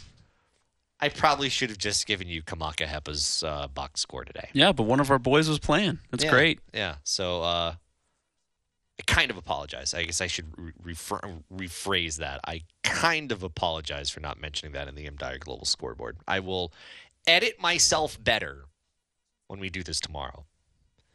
Uh, don't forget, really big road show at Growler Hawaii is coming up on Wednesday. Chris Hart and Gary Dickman will be at uh, the Kapahulu location. Well, their only location in Kapahulu. Chad Owens will be there. Charlie Wade will be there. Michelle Nagamine will be there, and more. And don't forget, they're up to 100 taps featured and happy hour daily from 3.30 to 6.30 p.m. The poo-poo great as well. Uh, Growler Hawaii, really big road show. Number 12, Wednesday, 5 to 7 here on ESPN Honolulu. It's All been right. a year. Full year, right? Of Growler? That would be, uh, yeah, 12 months equals a- a, year. We made Great. it. We made it, fam. We, we made it. It's the first one I'm going to miss. I'm bummed about that. So uh, I could have gone to Vegas. If you're really that bummed. Uh, I have an appointment with Slam Ball next Saturday. so uh, yeah, I'm, I'm fine. okay. Final words, uh, Hunter. Go for it. Before we get too far away from the All Star game, I wanted to say a couple things on the home run derby that I think could be really fun. Okay. That I think you could go, you bring in a whole new audience for. Instead of the uh, minute with the pink baseballs or whatever, make it a minute with a metal bat. Oh, oh. It would be awesome. Just keep the kids off the field. Which I Okay. also that we talked about that earlier in the week that Yeah. that needs to happen already. Yeah. We we can't have kids taking 115 mile an hour exit velocity balls to the head. Like it, it just can't happen. Yeah. But if that is the case, and we're wanting to see these guys hit dingers and just see how far that they can go, turn the clock off and give them 10 swings with the metal bat and see how far they can hit it. Wow. It would be awesome. Just an idea. Okay. Did you have anything? Oh, I thought that was, you had more. That was it. Those are my final words for the day. Okay. Uh, those are Hunter's final words. My final words today driving etiquette, Oh boy. especially when you're in a parking garage. Look, some parking garages Hashtag executive center. of. Mm, no, not necessarily executive center. Okay. Some parking garages are really thin to the point where if you see a car coming around that you kind of stop to let them come around and then you go. Etiquette. If someone's going to wave to you and say thank you, just, you know, wave back. You know, like if they if, if they were nice enough We are still in America. to if they were nice enough to wait so you could come around the bend Yep. and get past them, you know, show some appreciation. Yep. Oh, one more. If you're in an elevator and you say and someone says to you, "Have a good night." You know what you shouldn't say? Thank you. Freddie Fitzsimmons next.